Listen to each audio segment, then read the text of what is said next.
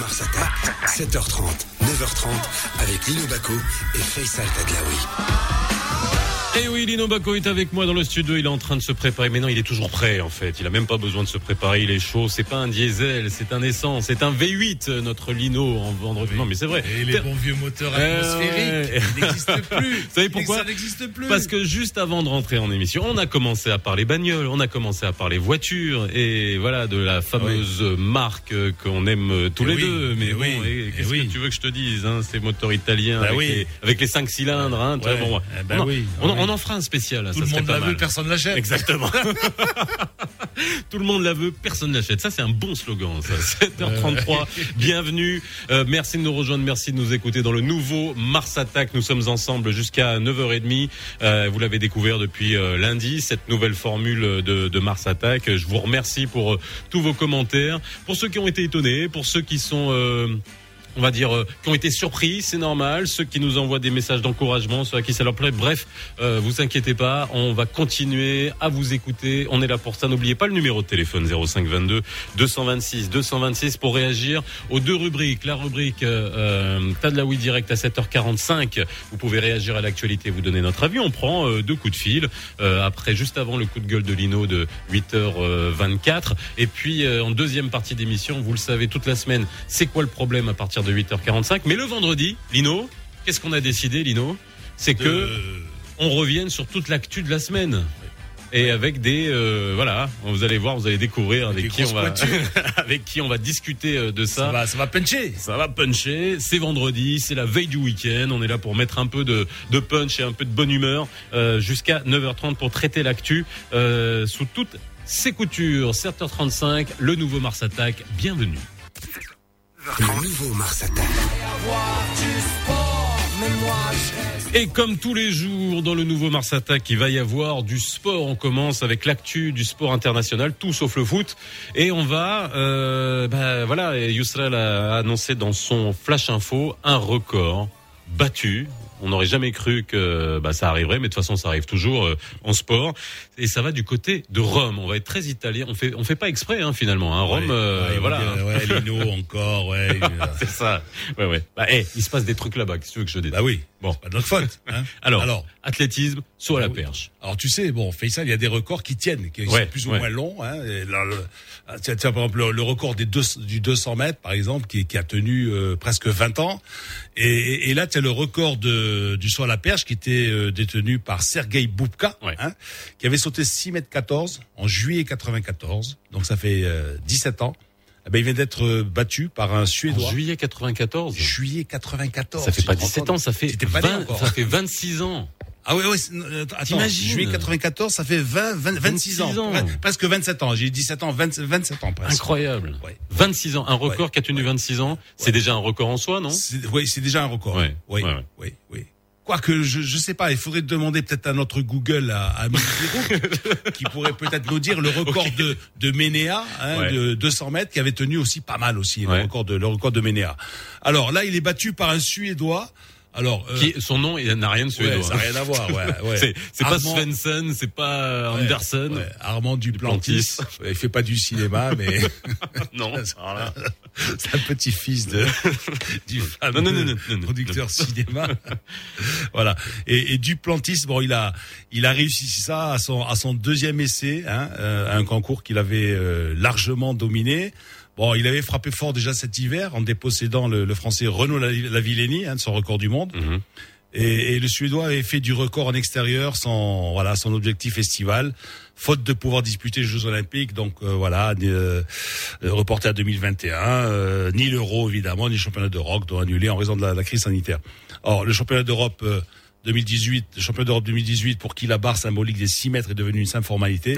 6 mètres, il faut se rendre compte de ce que c'est 6 mètres. Quand on voit ça à la télé, il y a le jeu de la perspective qui joue, on s'en rend peut-être pas bien compte, sauf quand on a la caméra qui est bien à niveau. Mais voilà, votre ligne d'horizon, elle est à 1 mètre. Si vous faites 1m78, votre ligne d'horizon, elle est à 1m70. Donc imaginez... c'est quasiment trois fois vous, quoi. C'est dingue. Hein. Absolument. Et tu sais, ouais, bon, on sautait à la perche au lycée avec des barres en aluminium. Ouais. C'est-à-dire que c'est pas. Donc c'est pas flexible. C'est pas les voilà. Ouais. C'est pas les perches. C'est pas les perches d'aujourd'hui flexibles. Tu vois, que ça fait genre bambou et qui te catapulte. Tu vois, donc et avec ces perches en aluminium, bon, on sautait 1m50, 1m60. Et tu sais, quand tu étais avec cette... Mais attends, alors le record, c'est important de s'arrêter dessus, parce que le record de Boubkay, c'était 6m14. Là, Duplantis, il est à 6m15. Ouais, on est à un petit centimètre. Mais t'imagines? Ouais. C'est-à-dire quoi? On est à la limite, quoi. Je veux dire, c'est vrai, ça va se jouer à la morphologie du gars, je sais pas, mais. Un centimètre, c'est rien, franchement, c'est rien, hein. C'est... Bon. Bah, écoute. Voilà. Et alors, ça s'est passé où? Ça s'est passé à Rome, hein. Et Rome, c'est mythique, hein. Ben, Rome, on a de bons souvenirs, hein. Nous, sais, pour l'athlétisme marocain. Bien sûr, notre athlétisme. On a d'abord, Saïd Aouita, qui était champion du monde, hein, évidemment, à Rome. C'est le premier à avoir passé franchi la barre des 13 minutes, hein, aux 5000 mètres. Avec 12 minutes 58 et 39 centièmes. C'est bon de rappeler un petit peu ces bons moments de l'athlétisme marocain. Ensuite, le 14 juillet 1998, c'est au tour de Hicham El Guerrouj, donc de pulvériser le record du monde détenu par l'Algérien Nourdine Morselli, hein, 3 minutes 27 et 37 centièmes, hein, donc au 1005. Et voilà, avec un chrono de 3 minutes 26, le champion marocain détient d'ailleurs désormais un record qui dure depuis 22 ans. Voilà. Moi, je me rappelle de ces émotions, hein, franchement, ces émotions qu'on avait en se disant, le Maroc sur une piste d'athlétisme à l'époque, on s'attendait même pas à perdre, qu'on se disait combien il va faire de temps, c'est tout, quoi. Et puis il fumait tout le monde, quoi. C'était magique. Voilà. Et un an plus tard, en 99, il a récidivé cette fois sur le mile, hein, sur cette piste magique, toujours du stade olympique. Il efface une nouvelle fois les tablettes. Morselli, hein, son temps, 3 minutes 43 et 13. Voilà. C'était, meilleur d'une seconde et 26 centièmes. Voilà. Le record de l'Algérien, daté de, toujours en Italie, à Rieti, en 1993, dans un record qui était vieux de 6 ans. Et tout ça, évidemment, ça nous ramène à des moments heureux pour l'athlétisme. Et en revanche, je te dis aujourd'hui, qu'est-ce qui se passe? On est tous derrière. Qu'est-ce qui s'est passé? Bécali, voilà, on attend. Qu'est-ce qui s'est passé? Je pense qu'on en parlera. Hein. Alors, on va parler de dopage, ou plutôt d'antidopage, puisque le Maroc se dote d'une agence anti-dopage avec une femme à sa tête. Il n'est jamais trop tard pour bien faire, comme on dit. Hein. Bien sûr. Parce que nos voisins tunisiens déjà avaient une agence antidopage. Nous on l'a, donc finalement était prévu par la loi 97/12 qui est relative à la lutte contre le dopage dans le sport. Mmh. Donc, cette agence sera dirigée par une dame, par Fatima Abouali. Hein, donc comme on disait tout à l'heure dans le flash, elle occupait le poste de chef de division de la médecine du sport au ministère de la jeunesse et de la culture de la jeunesse et des sports. Voilà, elle a une lourde tâche, hein, parce que c'est très important, hein, c'est aujourd'hui, et voilà, elle procédera aussi également à une évaluation des comprimés, des moyens interdits susceptibles d'être utilisés dans les activités sportives. Alors tu sais que nous à l'époque, on se boostait au Vitas Korbol à la mi-temps. Tu sais, on te donnait un Vitas Korbol. C'était un genre de vitamine, tu sais. Aujourd'hui, il y en a d'autres, tu sais, des effervescentes jaunes ou oranges. C'est genre de, c'était ça. Non, c'était ça, c'était rien de plus. Tu te dopais au Supradine. On t'a donné à la, c'est un genre, c'est comme si tu te dopais au Supradine, tu vois. Et en fait, la deuxième mi-temps, paf, tu repartais, tu sais, comme un cheval au galop, tu sais. Voilà. Alors, non, mais, je savais aussi que, par contre, ça c'était en France, le Tour de France, il y avait du pastis dans les gourdes. Oui, ça c'est vrai. Hein, dans les années. Ça c'est vrai, hein. Voilà. Bon, c'est pas bon, bref. Voilà. Et après, rapidement, on va terminer. On va arrêter avec. Voilà. Alors justement, on finit avec le Tour de France et puis le tennis aussi. Hein. Quelques nouvelles du Tour. Oui. Alors le Tour, race, rien à signaler. Hein, les trois positions, le classement général est identique et tout va se dérouler samedi. Course contre la montre en côte, hein, voilà. Ça c'est donc les Slovènes, 1-2. Alors peut-être ça serait 2-1, peut-être ils vont inverser, peut-être. Parce qu'on rappelle encore une fois. Il y a un Colombien, mais ils sont pas ensemble. Troisième la ronde. Slovène, Colombie. Et Colombien. Alors, et on va terminer, on retourne à Rome, avec un petit rital qui s'appelle Musetti. Et je pense qu'il va falloir s'habituer à son nom. Il a 18 ans, il a sorti Wawrinka. Et hier, il a sorti le japonais Nishikori.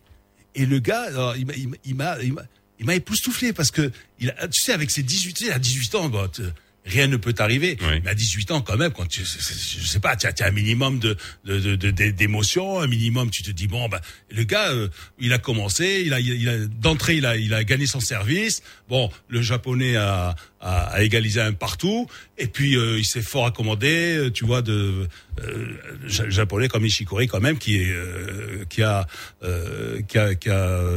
été 9 fois en demi-finale d'un grand chelem quand même. Tu vois.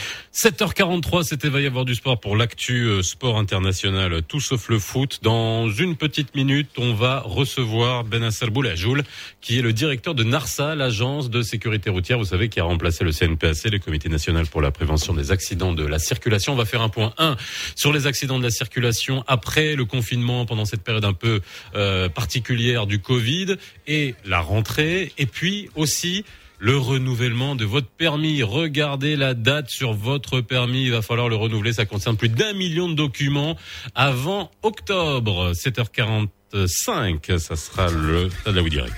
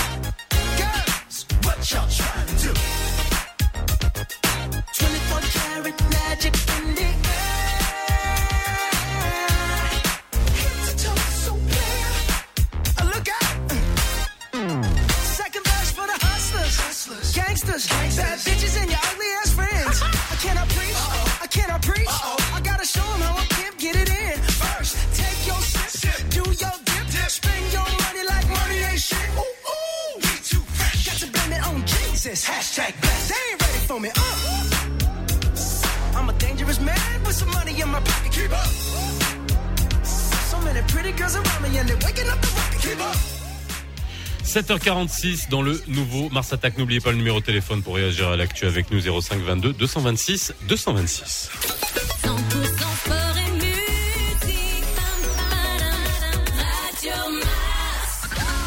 Radio Mars attaque l'info tous les matins. Tadlaoui Direct. Maintenant, toute l'actualité est dans Mars Attack. Et oui, dans Mars Attack, toute l'actualité est là. Et on va parler des accidents de la circulation et du renouvellement de votre permis de conduire. Benassar Boulajoul est avec nous aujourd'hui à 7h46 exactement sur Radio Mars. Benassar Boulajoul, directeur de NARSA, l'agence de la sécurité routière. Bonjour. Bonjour Faisal et bonjour à tous les auditeurs de Mars. Radio Mars. Comment ça va ? Bonjour Si Benassar. Comment ? Bonjour Si Benassar. Bonjour, cher ami, bonjour, ça va, vous allez bien ? Alhamdulillah, alors, tout d'abord, on aimerait juste faire un point parce que c'est vrai que pendant la période de confinement, il y a des chiffres qui ont sorti. On a vu une diminution du nombre d'accidents de la circulation, qui est un nombre mécanique. Et d'ailleurs, ça a dû faire plaisir aux compagnies d'assurance, hein, parce qu'il y a eu beaucoup moins de sinistres. Mais surtout, ça fait plaisir parce que moins de morts, moins de blessés graves. Cette plaie, hein, qui est un autre fléau, hein, parce qu'on est en train de vivre un fléau. Mais vous, si Boulajoul, vous avez un fléau que vous gérez depuis des années avec les accidents de la circulation. Est-ce qu'on peut faire juste un point sur la baisse des accidents, et puis est-ce qu'il y a eu reprise surtout lorsque la circulation et les déplacements ont repris entre les villes ? Alors, là, si on peut qualifier de bienfait de ce Covid, malheureusement, heureusement, en tout cas pour nous, en matière d'accident de la circulation, et ça, c'est une spécificité pas uniquement du Maroc, mais pratiquement de tous les pays à travers le globe. On a eu une réduction spectaculaire du nombre des accidents de la circulation et des victimes, justement, durant l'année 2020, qui a été caractérisée par ce malheureux phénomène ou bien ce malheureux fléau qui est le Covid-19. Scientifiquement parlant, le risque routier ou bien le risque d'accident de la circulation, il est fortement corrélé au trafic. C'est-à-dire que même si on a un parc automobile avec des centaines de millions, si on n'a pas, si ce parc ne bouge pas, ne circule pas, donc il n'y a pas de risque. Donc le Covid, il a impacté la circulation qui a été réduite pratiquement avec des proportions vraiment très très grandes. Donc du coup, ce risque a été réduit de manière drastique et pour la première fois, on a obtenu pratiquement des chiffres, des baisses de 40-50%, voire 60%. Dans certains cas, comme par exemple le nombre de tués, etc., durant cette période. Alors, en fait, c'est une année qui est vraiment exceptionnelle. Et aujourd'hui, si on veut analyser la situation de la sécurité routière, que ce soit dans notre pays ou bien à travers le monde, l'année 2020, c'est un cas aberrant. Oui. Donc, ça va rester dans les annales des accidents de la circulation à travers le monde. Mais en tout cas, c'est une année qui est très, très spécifique. Et ça reflète en quelque sorte toujours cette thèse qui met en avant la forte corrélation qui existe entre... Est-ce qu'on sait combien de vies on va épargner à la fin de l'année ? Moi, je suis curieux de... Combien de vies on va épargner à la fin de l'année selon vos prévisions, les statistiques, etc. Alors là, pratiquement, on va être autour de 30% de baisse, pratiquement. Donc 30% de baisse sur une moyenne de 4000 morts par an. Non, on n'est pas dans ces proportions-là. Les 4000 morts, on les avait pratiquement durant en 2011-2012, mais aujourd'hui, on est autour de 3500-3600, donc selon les années. Et là, on avait pratiquement, avant le Covid, nous étions pratiquement à notre troisième année de baisse consécutive en matière de sinistralité routière. Donc aujourd'hui, moi je pense le grand défi qu'on aura l'année prochaine, justement, c'est de voir comment instaurer des baisses, mais par rapport à l'année 2019 et non pas par rapport à l'année 2020, parce que l'année 2020, c'est un petit peu une année qui est très très spécifique. Lino. Benassa Boulajoul, je voulais vous demander, si Benassa... qu'est-ce que vous avez prévu sur le plan de la dissuasion ? Parce que sur les autoroutes en particulier, on voit des gens qui conduisent de plus en plus mal. On voit des gens qui roulent à 80 à l'heure sur le troisième couloir. On voit des gens qui doublent à droite. Il y a des gens qui ont du mal à reprendre le couloir le plus libre sur sa droite, comme on fait un petit peu partout. Est-ce que vous ne pensez pas que ça manque un petit peu de patrouille aussi, dissuasive, c'est-à-dire qu'il y ait un peu des motards ou des drones ou qu'est-ce qu'on pourrait faire parce que c'est quand même une drôle de population ces gens-là ce sont des dangers permanents, des gens qui roulent à droite à 150, 140, 150, est-ce que vous avez pensé à ça, qu'est-ce que vous allez faire ? Alors pour nous dans le jargon de la sécurité routière, pour nous le grand ennemi c'est la vitesse. Donc la vitesse, c'est un facteur de risque et un facteur aggravant en matière de risque d'accident de la circulation. Donc il y a une lutte acharnée contre ce fléau-là. Et pratiquement, on est en phase de mettre en place 550 unités radars fixes automatisées, donc des radars de dernière génération. Et pour les autoroutes, on va plus avoir le contrôle, c'est-à-dire à des points fixes, mais on va introduire ce qu'on appelle les radars tronçons. Donc on est déjà c'est-à-dire on a déjà installé 2 sites pilotes qu'aujourd'hui nous sommes en train de finaliser. Et avant l'année, inchallah, on a une vingtaine de tronçons qui seront contrôlés. Donc l'idée, c'est de contrôler la vitesse, pas uniquement au niveau d'un point donné, mais c'est la vitesse moyenne sur un tronçon donné qui est autour de 20 km pratiquement. Donc du coup, dès que vous quittez Casablanca, aux alentours de Mohammedia, donc on va vous prendre une photo et il y aura une deuxième photo qui sera prise à l'arrivée au niveau des payeurs de Bosnie-Herzégovine. Et ça, ça calcule la vitesse pratiquement moyenne sur tout le tronçon et non pas. Parce que ce qu'on a remarqué, surtout au niveau des autoroutes et au niveau des voies express et même au niveau sur le réseau routier national. Donc là, quand on s'approche du radar fixe, donc on ralentit un petit peu, mais dès qu'on dépasse ce point de contrôle, donc on augmente en flèche pratiquement la vitesse et ça cause pas mal de problèmes. Alors justement, il y a deux points. C'est Boulajoul, parce qu'on on a jusqu'à 8 heures. Il y a trois points que je voudrais qu'on aborde. Un, et c'est un sujet qu'on aborde régulièrement lorsque je vous parle, c'est l'alcool et les substances, parce que vous avez parlé de vitesse, mais il n'y a pas que ça qui est comme cause d'accident. Et surtout, est-ce qu'il y a eu recrudescence? On est dans une période où, psychologiquement, les gens ont été très affectés par le confinement.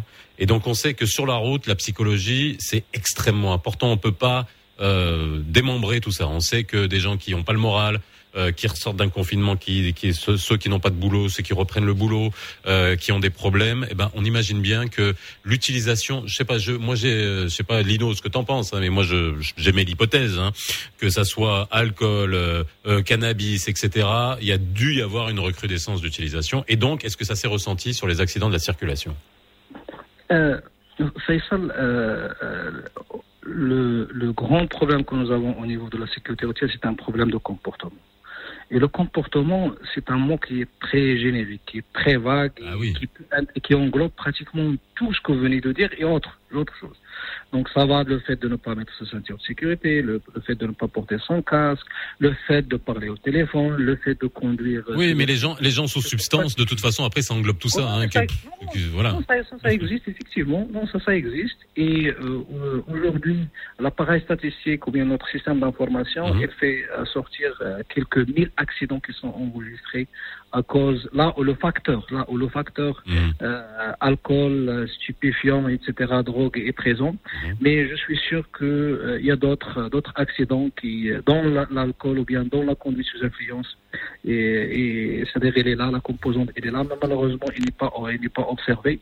On a un autre phénomène, c'est que généralement, malheureusement, les gens n'ont pas tendance à déclarer la réalité parce que pour pouvoir bénéficier de l'assurance donc en cas d'accident de la circulation. Et oui, donc, parce que c'est une exclusion des contrats. Donc c'est un facteur d'exclusion. Donc vous avez utilisé le vrai terme, donc c'est un facteur d'exclusion. Donc les gens s'arrangent à ne pas déclarer que effectivement la cause principale c'était l'alcool ou bien c'était la conduite sous la drogue, sachant que aujourd'hui la conduite, l'impact de la drogue, et malheureusement on n'a pas d'indicateur, on n'a pas encore d'outils qui permettent de diagnostiquer que le conducteur il est sous influence de la drogue. Mais tu vois, Lino, on a une agence antidopage maintenant. Il faudrait vraiment qu'on puisse détecter le cannabis au volant. Lino, moi, ce que je voulais dire, si Ben Hassane nous a parlé de nouveaux radars, c'est magnifique, ça. Bon, mais est-ce que c'est vraiment dissuasif ? Dissuasif, il faut qu'on ait la peur un petit peu de la maréchaussée, c'est-à-dire la peur du gendarme, c'est-à-dire que qu'on le voie physiquement, qu'on voie des patrouilles, vous voyez, c'est ça. En fait. Qu'est-ce que ça coûterait de mettre des patrouilles qui feraient la navette, hein, de Casa à Bouznika, de Bouznika, hein, au moins sur Rabat Casa, parce que Rabat Casa c'est le Far West, hein. Franchement, prendre l'autoroute de Rabat à Casa dans les deux sens, on voit de ces trucs incroyables. Exactement. Voilà. Parce que, après, vous pouvez prendre la vitesse, d'accord, vous allez le verbaliser, mais après, le gars, il a mis en danger des dizaines de voitures. Des dizaines de vies, il a mis en danger. Alors, ouais. Alors très rapidement pour qu'on puisse parler des permis après. Lino, vous savez que le comportement, comme je dis, c'est un élément, c'est un mot qui est générique. L'encadrement du comportement, c'est un travail de longue haleine. Encadrer le comportement, pratiquement, il faut travailler à tous les niveaux. Donc, il faut travailler sur l'éducation, la sensibilisation, le contrôle, la dissuasion, comme vous dites, utiliser des nouvelles technologies, mais aussi, c'est-à-dire avoir une bonne infrastructure, etc. Donc, et là, moi, j'ai eu l'occasion de discuter ça avec Faisal dans pas mal d'émissions. Donc, on a abordé pratiquement différents aspects. Moi, je pense que c'est un travail vraiment systémique qu'il faut mener et il ne faut négliger aucun élément parce que chaque élément, il a un impact, il a son mot à dire en matière de comportement des actions de la circulation, en matière de comportement des usagers de la route. Alors, Séboula Joule, un point extrêmement important, et là, c'est pour les gens qui nous écoutent, le renouvellement des permis de conduire. Lino, tu as vu la date que tu avais sur ton permis de conduire ou pas ? Oui. Bon, alors... il va y avoir... Il se termine en 29, le mien. Je sais pas si je serai là, mais... Alors, regardez la date sur votre permis de conduire. Bon, si vous êtes en train de conduire, ne mettez pas la main dans votre portefeuille. Vous attendez de vous arrêter, bien évidemment. Mais Séboula Joule, là, il y a une grosse opération de renouvellement des permis. Ça concerne qui, quoi et combien de documents ? Alors, ça concerne pas uniquement les permis de conduire, oui, mais ça concerne les titres, ce qu'on appelle les supports électroniques de permis de conduire et cartes grises. Alors, la loi 5205 portant le code de la route a été traitée, amendée et complétée par la loi 116-14. Il a fixé la durée de validité de ces documents à 10 ans, qui est comptée à partir de la date de la délivrance de ces documents. Alors, la date de délivrance de ce document, sauf que pour tous les titres qui ont été distribués ou bien remis aux bénéficiaires avant octobre 2010, c'est-à-dire qui ont reçu leur permis de conduire 2009, 2010, même avant. Alors la date, pratiquement le compteur a commencé, c'est à partir du 1er octobre 2010 qui est la date d'entrée en vigueur de la loi 5205, du nouveau code de la route. Donc du coup, à la fin de cette année, c'est plutôt à la fin de ce mois, c'est-à-dire le 30 septembre 2020, on aura à peu près 910 000 documents à renouveler avec près de 700 000 documents qui concernent les permis de conduire. Alors justement, parce qu'il nous reste une minute, en pleine crise sanitaire, est-ce que ça va se faire de manière totalement électronique ? Ne me dites pas qu'il va falloir qu'on aille se déplacer, trucs, etc. On avait le défi tout d'abord d'assurer la continuité du service public que nous gérons au niveau de nos centres à travers la continuité des examens théoriques, pratiques, etc. Et en même temps gérer cette opération. Donc là, on a lancé depuis la fin de la période de confinement, on a lancé une plateforme qui s'appelle Narsa Khadamat. Donc les gens vont pouvoir à partir du 5 octobre, justement, parce que juste une précision, si vous permettez, avant d'aborder très rapidement, il est 8 heures. Alors, au niveau de la loi, il a donné, après 10 ans, vous devez changer votre permis de conduire aux cartes grises durant les 3 mois qui suivent la 10e année. Donc, on a jusqu'à fin décembre 2020 pour renouveler son permis de conduire. Donc, les gens vont pouvoir aller sur la plateforme Narsa Khadamat. Il y aura un module qui concerne le renouvellement des permis de conduire et cartes grises. Et là, ils vont introduire un minimum d'informations, notamment le numéro de la carte nationale, le CN et également le numéro de permis de conduire. On va pouvoir, à travers cette plateforme, identifier la personne qu'il s'agit effectivement d'un permis de conduire qui est délivré par des autorités. Il va pouvoir continuer l'opération et télécharger un reçu.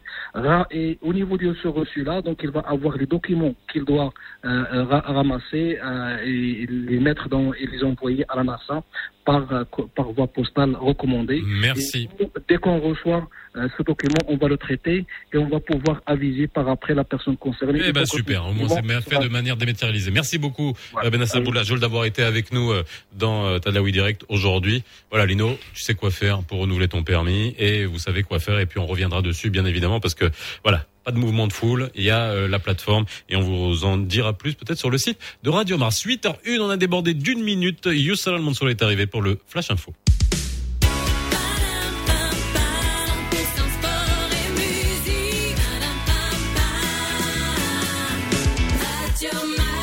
Il est 8h02 dans le nouveau Mars Attack. On est un peu en retard, Yousra, pour les infos. مرحبا بك فيصل ومرحبا بكل مستمعي ومستمعات راديو مارس. أكد رئيس الحكومة سعد الدين العثماني البارح على أهمية تركيز جهود جميع القطاعات لمواجهة تداعيات فيروس كورونا المستجد خصوصا الاجتماعية والاقتصادية وشدد على ضرورة مضاعفة الجهود لتحقيق أهداف وأولويات المرحلة الدقيقة اللي كتمر منها البلاد في إشارة منه لأهمية المراسيم لنقشها المجلس وصادق عليها.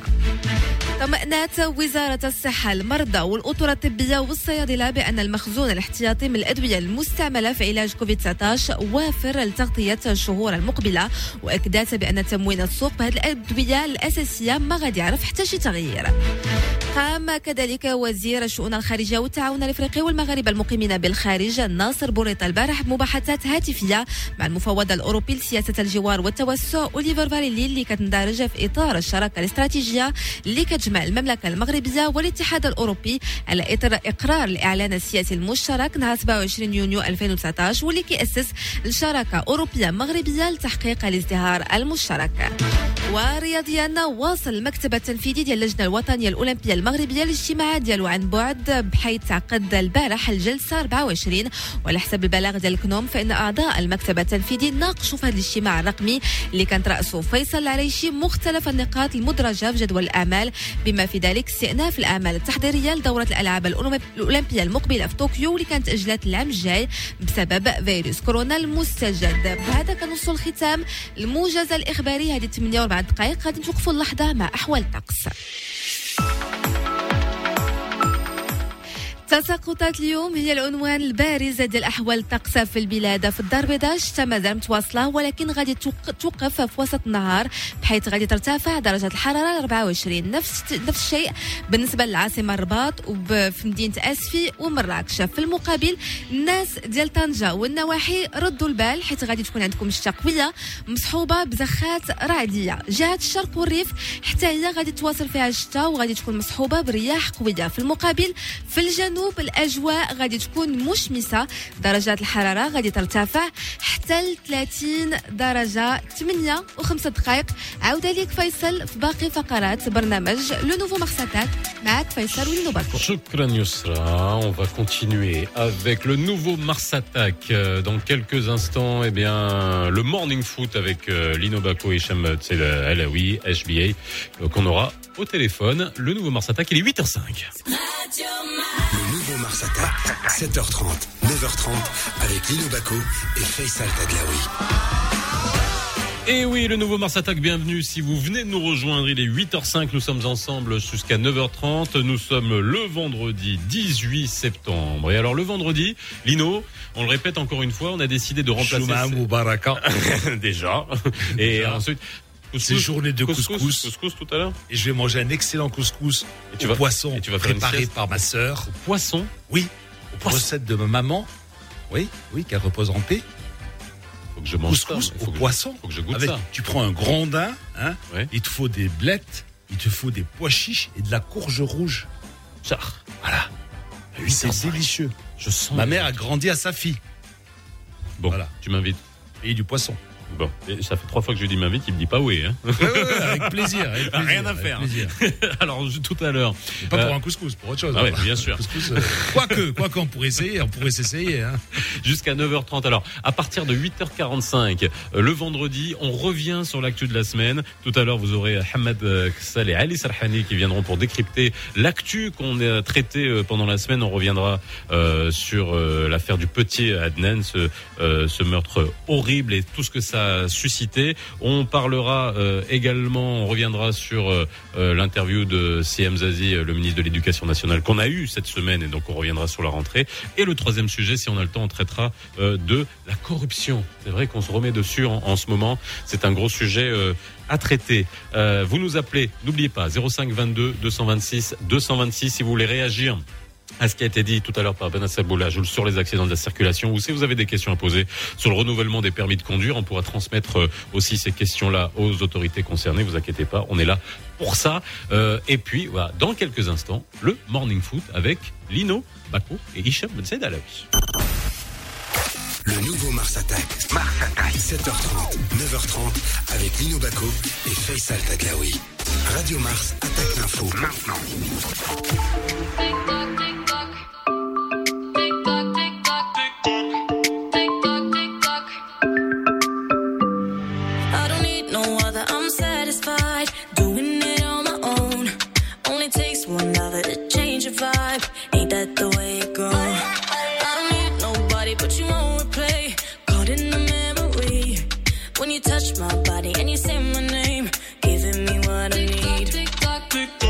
minute, so lost in it, like you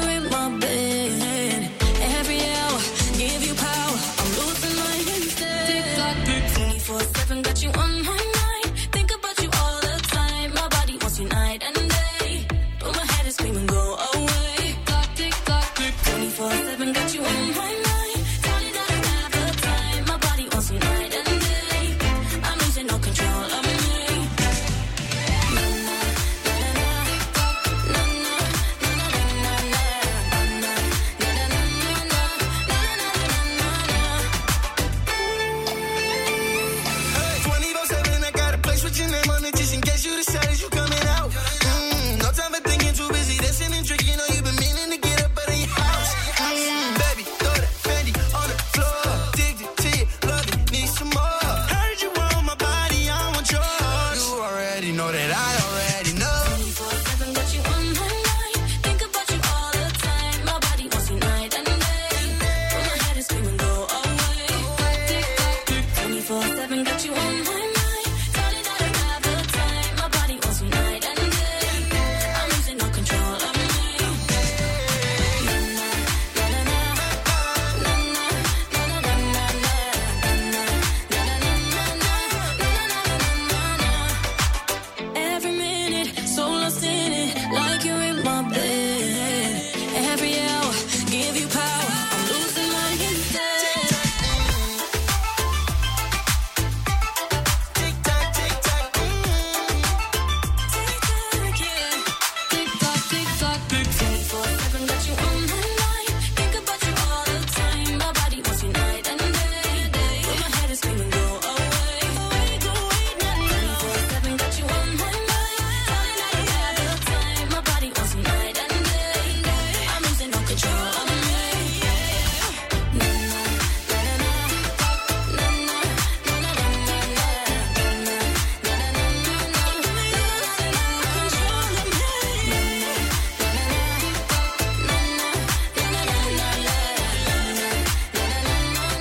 na.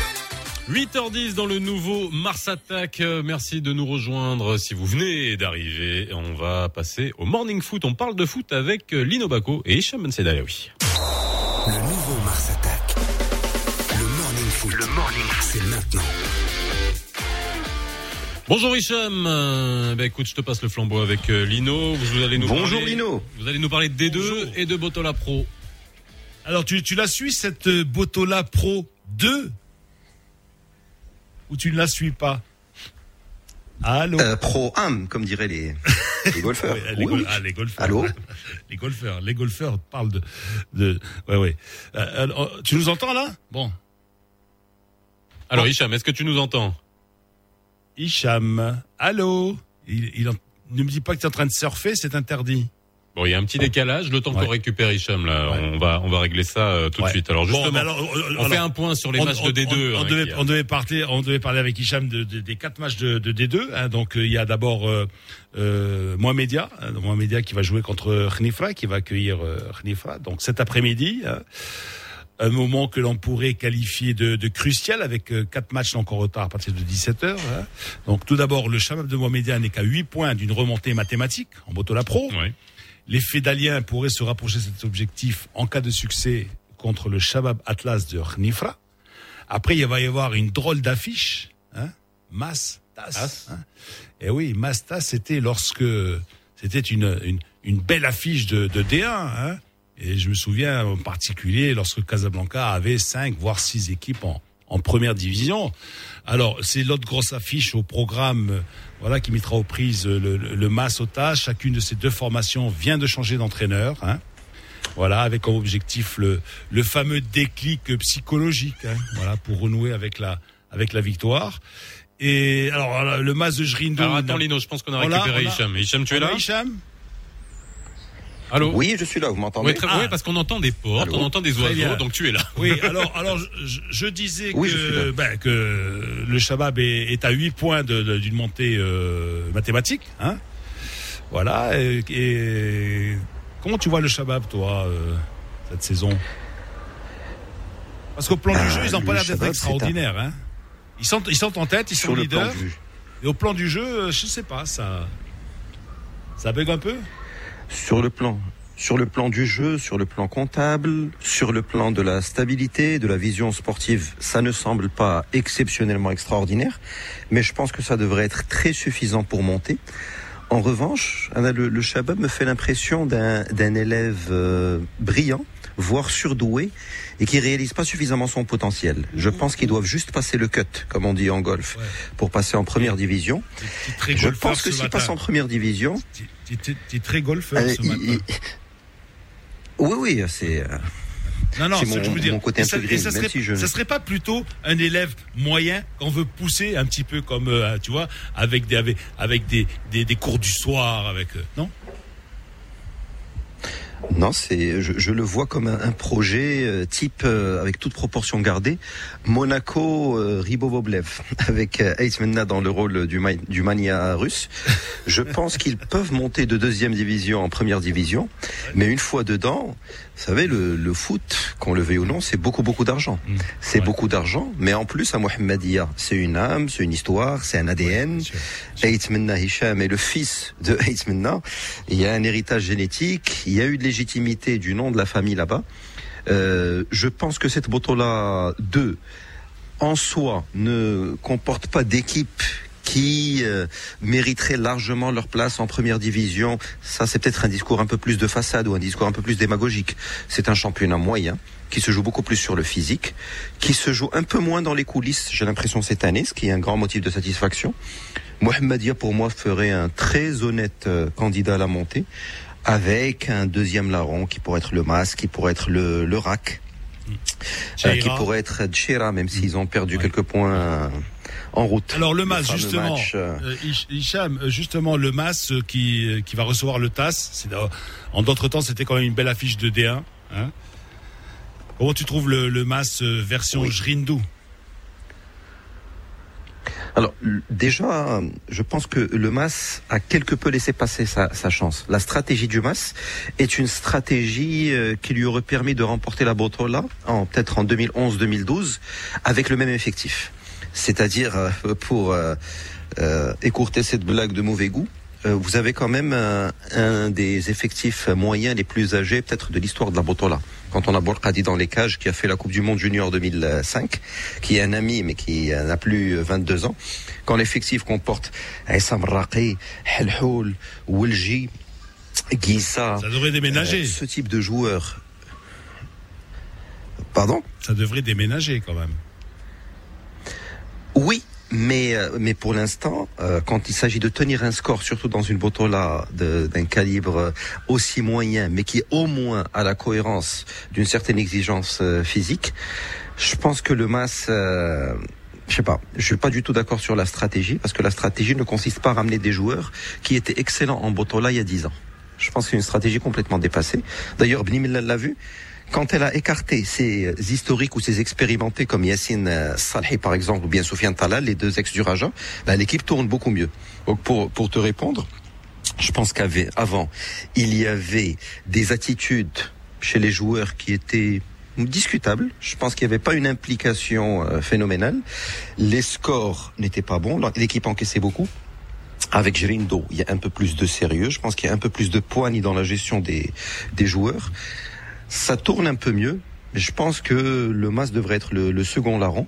Et c'est aussi une preuve de la faiblesse de cette Botola 2, c'est-à-dire on peut se permettre de louper 6, 7, 8, 9, 12 matchs, mais il y a tellement peu d'écart entre les équipes parce que il n'y a aucune équipe qui est capable de faire le break, que je vois bien un tiercé Mohammedia Mas. Et là, pour le coup, nous serions en train de parler de clubs historiques de notre Botola, une dizaine de Botola entre les deux, un ballon d'or du côté de Mohammedia, une Coupe d'Afrique du côté du Mas. Ce serait un juste retour aux sources si ça se confirmait, alors, la tendance combo Mohammedia Mas. Oui, alors dis-moi, Isha, on va terminer rapidement avec Tchera et avec le Conquet. Donc Tchera qui est un véritable outsider, comme on l'a dit tout à l'heure, donc pour la montée. Et bon, mais le problème, c'est qu'ils vont accueillir Sidi Qassem, comme on disait à l'époque dans les tribunes, et Sidi Qassem qui est menacé par un retour en division amateur, mon cher ami. Dchera, c'est un club qui ne veut pas monter. Je pense qu'ils ne veulent pas monter parce que quand je le dis, c'est plus ironique qu'autre chose. C'est le nouveau RAC. Non, en fait, c'est beaucoup plus ironique que dans le cas du RAC. C'est-à-dire, ils avaient une opportunité qu'ils ont joué à fond. Je me rappelle de leur dernier match où ils menaient 2-0. Ils avaient un tir au but, ou un penalty, qu'ils ont pris un petit peu par-dessus la jambe. Le penalty a été loupé et le TAS a fini par revenir à faire un 2-2. Et Tchera a eu 2 ballons pour marquer, beaucoup plus facile à mettre dedans que dehors, et finalement le Tchera ne s'est pas imposé. Donc d'un candidat très sérieux à la montée. Ouais. Un petit mot sur le Tchera, pour moi, passe à arbitre de la défense. D'accord. Et un petit mot sur le Tchera devient arbitre de la descente. Oui. Ouais. Tchera, qui est passé de candidat à la montée, devient arbitre à la descente. Ouais. Et là, Tchera, je le vois beaucoup plus comme un arbitre à la descente. Qu'au Keb, ce qui se passe là-bas est scandaleux et catastrophique. Parce que dans tous les pays... Ils n'ont plus droit à l'erreur, hein, ça y est, c'est terminé. Ils ont fait match nul avec Ben Guérir à domicile. Là, bon... et quel match nul, Lino. Ils étaient menés jusqu'à la 92e, quelque chose comme ça. Ouais. Bon, ils devraient s'inscrire au championnat de volleyball, quand même. Contre le cours du jeu. Hein? Le but qu'ils ont marqué, c'était un but de volleyball avec un dégagement en chandelle et le gardien de but qui s'est troué. Ouais. C'est-à-dire, c'est beaucoup plus rocambolesque et miraculeux le but qui a été marqué. On va les yeuter du côté de Botola Pro 1. Alors, avec d'abord aujourd'hui Kholibga Berkane. Hein. Berkane, c'est le troisième larron aussi. C'est un petit peu le Tchera de la Botola Pro, c'est-à-dire Pro 1. Avec évidemment, tout le monde dit que c'est une affaire entre le Raja et le WAC, mais Berkane est là.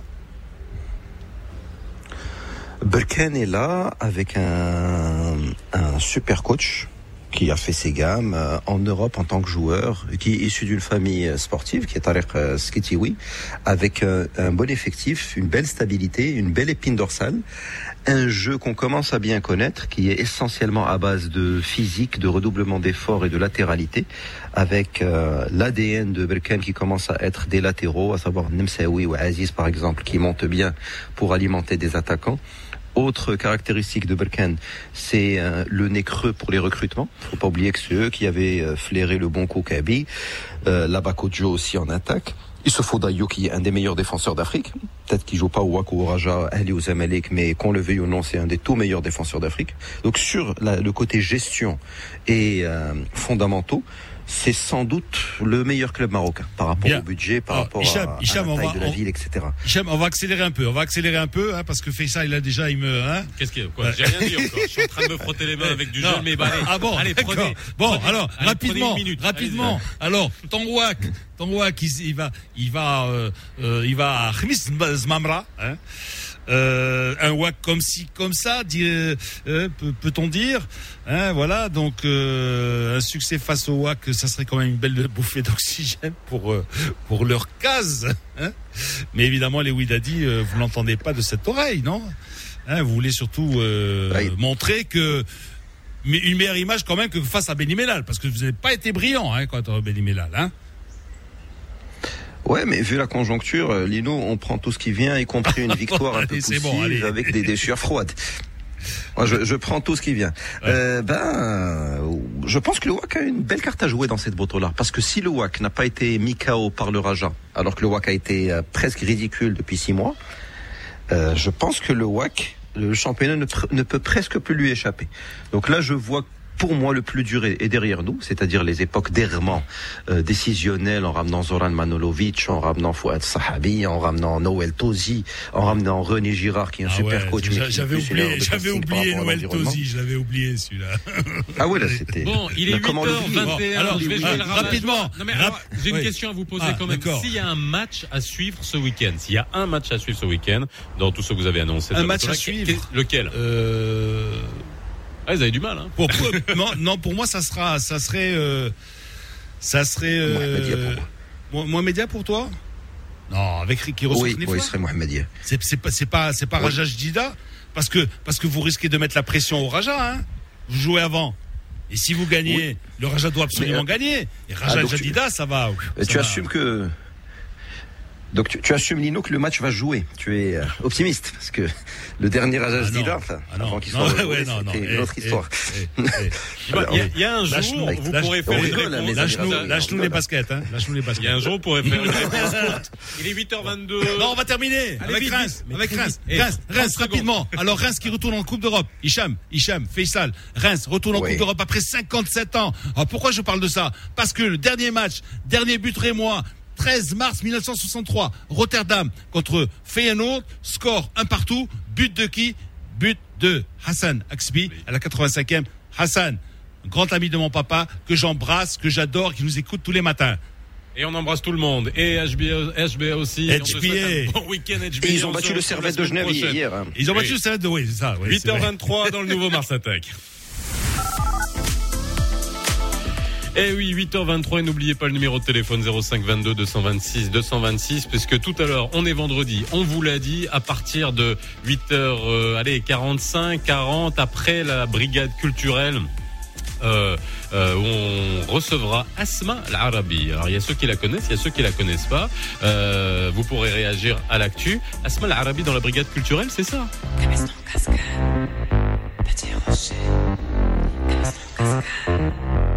Et ça, c'est tout à l'heure. À 8h34, elle sera avec nous au téléphone parce qu'elle a sorti son clip. Alors, il y en a qui disent, ouais, c'est très casablancais. Non, parce que quand on la connaît, c'est le phénomène des réseaux sociaux. Et alors, Casablanca, capitale économique. Mais oui, mais bon, c'est pas seulement Casa. Elle croque la société marocaine. Voilà, et on l'aura tout à l'heure pour rigoler un peu, bien évidemment. Dans quelques instants, le coup de gueule de Lino.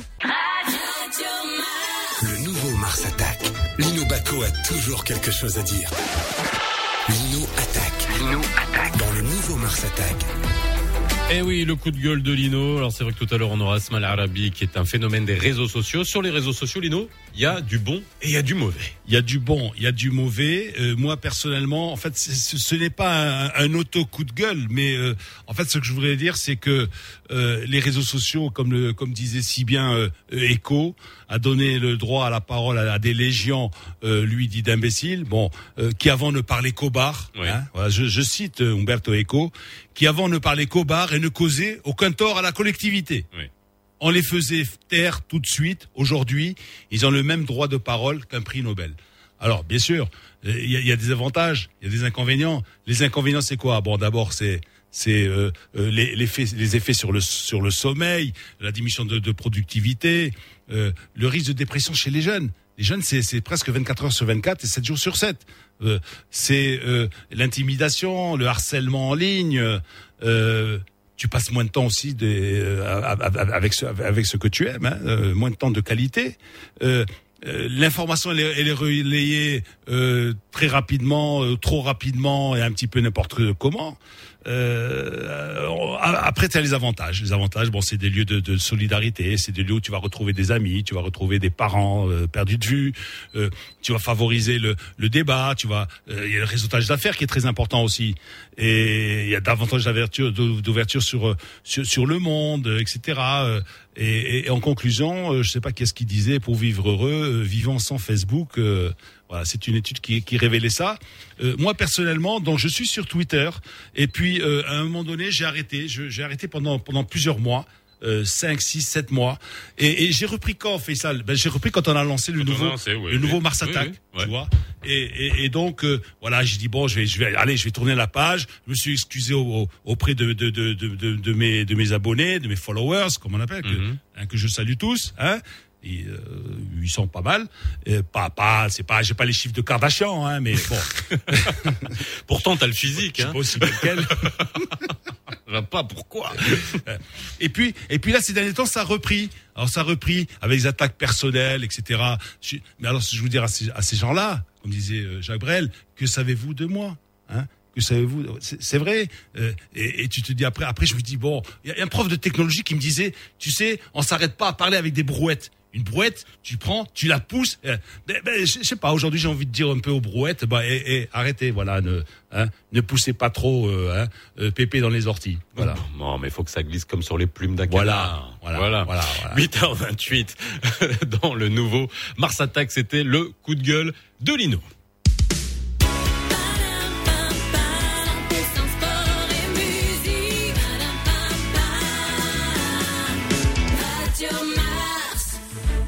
– 8h29 dans le nouveau Mars Attack, le Flash Info avec Youssef Mansouri. Bonjour Faisal, bonjour à tous. Le chef du gouvernement Saadetdine Al-Othmani a souligné hier l'importance de concentrer les efforts de tous les secteurs pour faire face aux répercussions sociales et économiques de la pandémie du coronavirus, et a mis l'accent sur la nécessité de redoubler d'efforts pour atteindre les objectifs et les priorités de la période délicate que traverse le Maroc. Toujours dans le même contexte, le conseil de gouvernement a approuvé hier la nomination de Fatima Bouhali comme présidente de l'agence marocaine antidopage, et elle occupait auparavant le poste de chef de division de médecine du sport au sein du ministère de la Culture, de la Jeunesse et des Sports. Le ministère de la Santé a rassuré les patients et les professionnels de la santé sur la disponibilité d'un stock de médicaments traitant la Covid-19 suffisant pour couvrir les prochains mois. Et puis en sport, le Français Gaël Monfils a manqué son retour pour son premier tournoi depuis le confinement, éliminé par l'Allemand Dominic Koffer hier au deuxième tour du Masters 1000 de Rome. 8h31 sur Radio Mars, ça place tout de suite à la météo. Après une nuit pluvieuse à Casablanca, le ciel est en train de se dégager. Le mercure va atteindre les 24 degrés. Même chose au niveau de Rabat, Safi et Marrakech. En revanche, les Tangérois devront toujours se couvrir davantage. Ils auront droit à des averses orageuses tout au long de la journée. Des rafales de vent assez fortes sont également prévues aujourd'hui au niveau de la région de l'Atlas et l'Oriental. Par contre, au sud, le soleil sera toujours au rendez-vous, notamment à l'Aïoun où il fera 30 degrés. Il fera par contre un peu moins chaud à Mirleft Faisal. On ne devrait pas dépasser les 21 degrés aujourd'hui. Mirleft, Lino. Très belle région, Lino. Vous avez remarqué que depuis le début de la semaine, Yousra nous emmène à travers le Maroc. Et ça, Mirleft, sympa, Mirleft ouais. j'adore Mirleft. J'allais pêcher. Après, on allait chercher aussi des palourdes hein, dans le sable et tout ça. C'est magnifique. Mirleft, le coup de gueule, c'est quoi? C'est l'architecture sauvage. On a construit n'importe quoi. Tu es allé à Imsouane aussi pour voir aussi ce petit coin de paradis pour les surfeurs. Ouais. Mirleft, alors moi par contre Mirleft, je me rappelle alors c'est sur la route de Mirleft, c'est plutôt du côté de Sidi Ifni, de Xera, hein, cette plage absolument incroyable avec ses arches. Ouais. On a des. Mais il paraît qu'une arche s'est écroulée, on va dire. Oui, voilà, elles sont menacées. Mais bon. Voilà, merci Yousra de nous faire voyager avec cette météo. 8h32 dans le nouveau Mars Attack. Le nouveau Mars Attack, 7h30, 9h30 avec Lino Bacco et Faisal Tadlaoui. Bienvenue si vous venez de nous rejoindre dans le nouveau Mars Attack. Nous sommes ensemble jusqu'à 9h30. Alors pendant toute la semaine, vous le savez, on a reçu dans les 7h45 des intervenants qui nous ont permis de mieux comprendre, de décrypter l'actualité. On a eu le ministre Hamzazi, ça c'était mercredi. On a eu l'ancienne ministre Nasralli pour commenter aussi le meurtre horrible du petit Hanan et qui a suscité de vives émotions. Et ça a continué pendant toute la semaine. Et d'ailleurs, il y a des actus, hein, c'est-à-dire que la DGSN a bien bossé. À partir de déjà jeudi, il y a eu beaucoup d'arrestations. Et surtout, on commence à le savoir. Et c'est là où peut-être, ce dossier, cette affaire malheureuse, horrible, eh ben peut-être aura cet effet vertueux, malheureusement et heureusement, de faire venir sur la place publique tout ce qui se passe, parce que finalement c'est calfeutré tout ça. Il y a des choses qui arrivent tous les jours et peut-être qu'on n'était pas au courant. On va en parler. Parce que avant peut-être fait ça, oui. les médias n'en parlaient pas beaucoup. Ben oui. Et là, tu as vu la pratique, la majorité de nos quotidiens nationaux, la photo à la une, ça. Bien sûr, c'est poignant, tu vois, de voir la photo d'Adnan. Ça. Et en fait, t'es obligé. Hein, c'est pour choquer un petit peu. Voilà. Il faut, et on en parlera tout à l'heure avec Ali Salhani et Hamad Kessal tout à l'heure qui seront avec nous pour commenter cette actu. On parlera aussi de la rentrée puisqu'on a eu le ministre Hamzazi dans l'émission cette semaine et c'est encore chaud puisque vous avez vécu cette semaine, vous, parents, par rapport à vos enfants, que vous soyez dans le privé ou dans le public. Et si on a le temps, on parlera aussi d'un sujet dont on n'a pas parlé cette semaine, mais qu'on traitera de manière plus détaillée la semaine prochaine, c'est la corruption, parce qu'on peut se poser la question, avec cette crise, est-ce que la corruption va reprendre de plus belle une fois que ça reprendra? Ça, c'est une vraie question.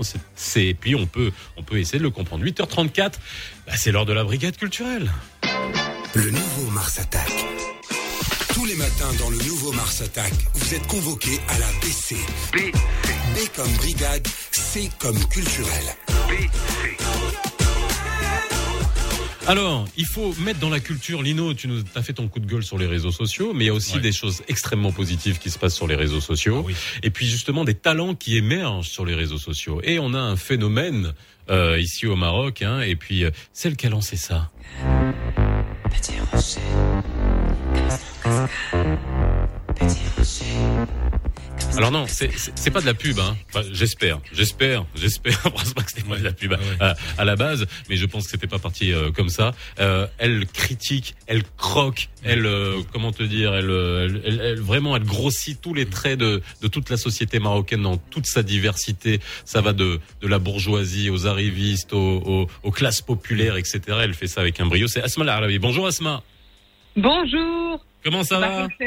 Ça va. Alors, j'ai reçu votre appel, j'ai répondu « Allô ». Très innocemment, très naïvement. Allô, bah, normalement, c'est ce qu'on dit quand on reçoit un coup de fil. Alors, je sais pas si c'est parce que t'as tourné un clip avec des sardines autour de la tête que tu commences à dire ce genre de choses. Ça... De toute façon, vous allez devoir vous jeter à l'eau avec nous. Hein. Bon, voilà. Et surtout avec Lino. Ça va? Moi, j'ai rien dit. Asma. Bien qu'il soit 8h34, 35. Asma, vous n'êtes pas interdite de séjour à en face supérieure? Pourquoi? Je sais pas, comme ça. Pas du tout, au contraire, les classes bourgeoises adorent être dépeintes et célébrées. Vous savez, ça, comment dirais-je, ça sert à tout le monde, entre guillemets, et tout le monde s'y retrouve, et ceux qui ne s'y retrouvent pas, retrouvent d'autres personnes, et puis on ne sait pas qui rit de qui, et c'est ça le secret. Alors justement, j'aimerais juste aborder deux ou trois points. On va pas faire une interview sérieuse. Alors déjà, Asma, hier quand on t'a appelé, je t'ai dit 8h34, est-ce qu'on t'a appelé à 8h34.00 ou pas? Alors qu'est-ce que je dois répondre? Vous m'avez appelé avant 8h34. Mais on a commencé à 8h34, donc voilà. Vous avez commencé à 8h34. Mais j'ai senti le ton de votre voix s'accélérer durant les dernières secondes de la 33e minute. Ouais, à 34 à temps. Mon cœur battait, Asma, sachant que j'allais t'avoir au téléphone. Alors, je reste ou je m'en vais? Tu restes, mais tu te tournes, tu regardes vers la caméra là-bas. Je regarde pas. Alors, Asma, c'est vrai que là, on parle des réseaux sociaux, et puis. Tu deviens un vrai phénomène sur une certaine classe marocaine. Tu croques la bourgeoisie, tu croques les classes populaires, et puis tout ça, ça fonctionne, ça se met en musique. Ça a commencé comment cette histoire, Asma? Alors du Cabestan Cascade. Non, déjà au tout début. Après, on ira à ça. D'accord. Alors au tout début, j'ai toujours eu une certaine appétence pour l'observation, la diversité des psychologies, des personnalités. Étant la dernière de ma famille, j'ai toujours beaucoup suivi ma mère partout, en fait, dans les marchés, avec Soudbert, Mont d'Étanchéité, Ferronnier, enfin bref, tous les corps de métier, et puis ses copines aussi.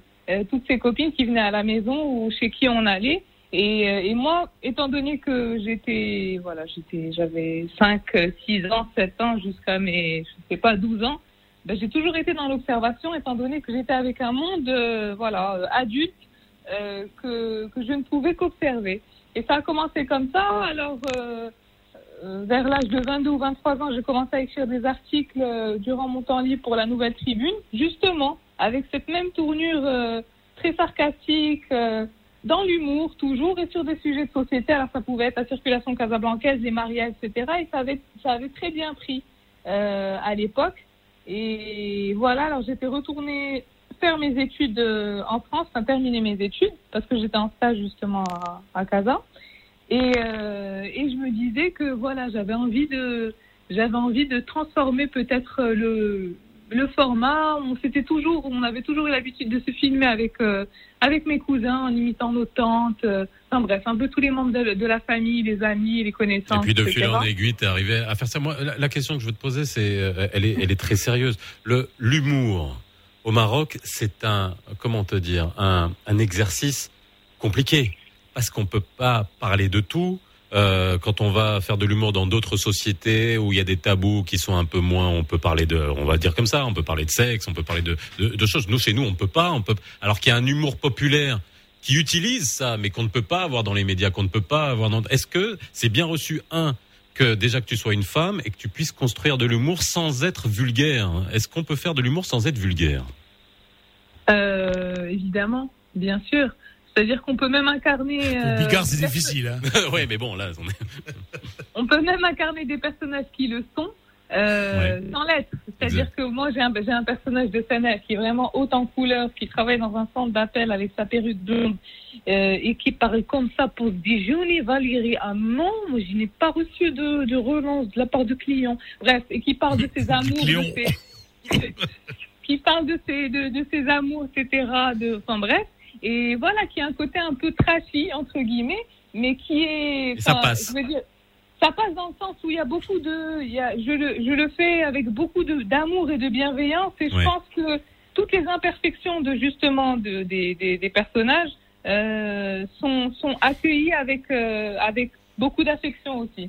Et c'est très important. Est-ce que tu as déjà eu des attaques question toute bête, tu es une femme au Maroc, c'est compliqué d'être une femme au Maroc, faut le dire, et faut rendre hommage à toutes les femmes du Maroc, et surtout public, sur les réseaux sociaux, c'est ouvert, Lino vient d'en parler, ça veut dire qu'il y a personne qui vous a dit est-ce que tu as déjà eu des réactions violentes ou pas? Des réactions violentes, pas beaucoup. J'avais reçu un message en particulier sur WhatsApp que j'avais partagé. Et on avait beaucoup ri avec, toutes les personnes qui me suivent. Bon, parce que c'était assez ridicule et donc drôle aussi. Mais les WhatsApp, ça veut dire qu'il avait votre numéro, quoi. Ouais, bizarrement. Ouais. Aucune idée de comment, mais en tout cas mais ce n'est pas fréquent. Par contre, ce qui arrive souvent comme type de pas de critique ou de surprise, c'est tu es une femme, comment tu fais pour accepter d'avoir l'air, pas forcément très, très belle ou moche, en incarnant des personnages masculins ou même d'autres personnages, . Et c'est vraiment, c'est révélateur d'une pression féminine, qu'on subit nous femmes à devoir être belle. Et voilà, je fais beaucoup pas de sensibilisation, mais mon métier ce n'est pas d'être belle, c'est d'incarner pleinement et avec entièreté justement, sans me soucier de ce que moi, ce à quoi je ressemble moi ou de mon image, parce que c'est l'image de quelqu'un d'autre là que j'incarne qui est importante. Donc t'entends là, parce que si tu la regardes sur ces trucs là, t'es mort de rire sur tout ce qu'elle fait. Elle le fait en pleine conscience, hein. On est bien d'accord. Bah, c'est sûr. Bah ouais. Là, alors ça par contre là, hein, qui est en train de tourner. Alors j'imagine que c'est parti d'une blague, à un moment donné, de manière spontanée. Et puis, est-ce que tu t'attendais à, question bateau d'un journaliste qui a rien à demander, c'est, est-ce que tu t'attendais à ça, quoi? Pas vraiment. Alors, bizarrement, l'idée, des fois, il y a des idées, je ne sais pas d'où elles viennent, Quel est le process du cerveau qui fait qu'on arrive à de bonnes idées? En tout cas, l'idée est venue comme ça. J'incarnais un personnage, justement. Je faisais une vidéo sur des personnages purement casablancais, dont une femme, qui a l'habitude de sortir, et son chant avant de sortir, son chant symbolique, c'est Cabeston Cascade, Petit Rocher, Cabeston Cascade, Petit. Voilà, parce qu'elle sait qu'elle va faire la tournée des trois ou même, bref. Et c'est ce qu'elle chante avec ses copines pour se motiver et que ce soit de bon augure pour qu'elle rencontre quelqu'un avant de sortir. Et les gens ont commencé à m'envoyer beaucoup de vidéos en répétant ces trois endroits emblématiques de Casa. Et donc pardon. On va vous envoyer les notes. Ouais, ouais. L'emblématique de Lino. en duo, Faisal Lino. Bon, alors dernière question. C'est vrai que c'est quoi le futur? C'est ce que tu veux monter sur scène, faire un spectacle, devenir exclusivement youtubeuse, faire peut-être du cinéma, parce que Alors, moi, je n'imagine pas la scène comme étant le futur. Okay. Je pense que ça fait 3 ans et demi que je suis en représentation perpétuelle et je trouve que c'est un travail pas encore plus noble, mais je veux dire la proximité et la relation fusionnelle que tu construis en faisant ça, ça n'a pas de prix, vraiment. Vous envisagez un spectacle, un stand-up, par exemple ? Oui, alors j'en ai fait. J'ai fait des lives, des sketchs de ce type, que ce soit pour des événements particuliers ou Non, mais là j'ai dit une salle avec devant 800, 1000, 1200 spectateurs. T'oublies qu'on est en période corona là. Bien sûr, mais c'est ça. Ouais. C'est dans mes plans. Moi je me projette dans le futur. Oui, j'ai bien avancé sur l'écriture de mon spectacle, donc c'est un projet. Vous écrivez seul, vous écrivez à deux, à trois, vous écrivez seul. Je pense avoir assez de personnes à l'intérieur pour m'aider à écrire. Donc dans sa tête, ils sont plusieurs déjà, tu sais. Elle est pas toute seule dans sa tête. Hein. Voilà, merci beaucoup Asma Al-Arabi d'avoir été avec nous. Et en tout cas, la sirène sur le petit rocher. Alors une sirène c'est beau, mais ça doit sentir le poisson.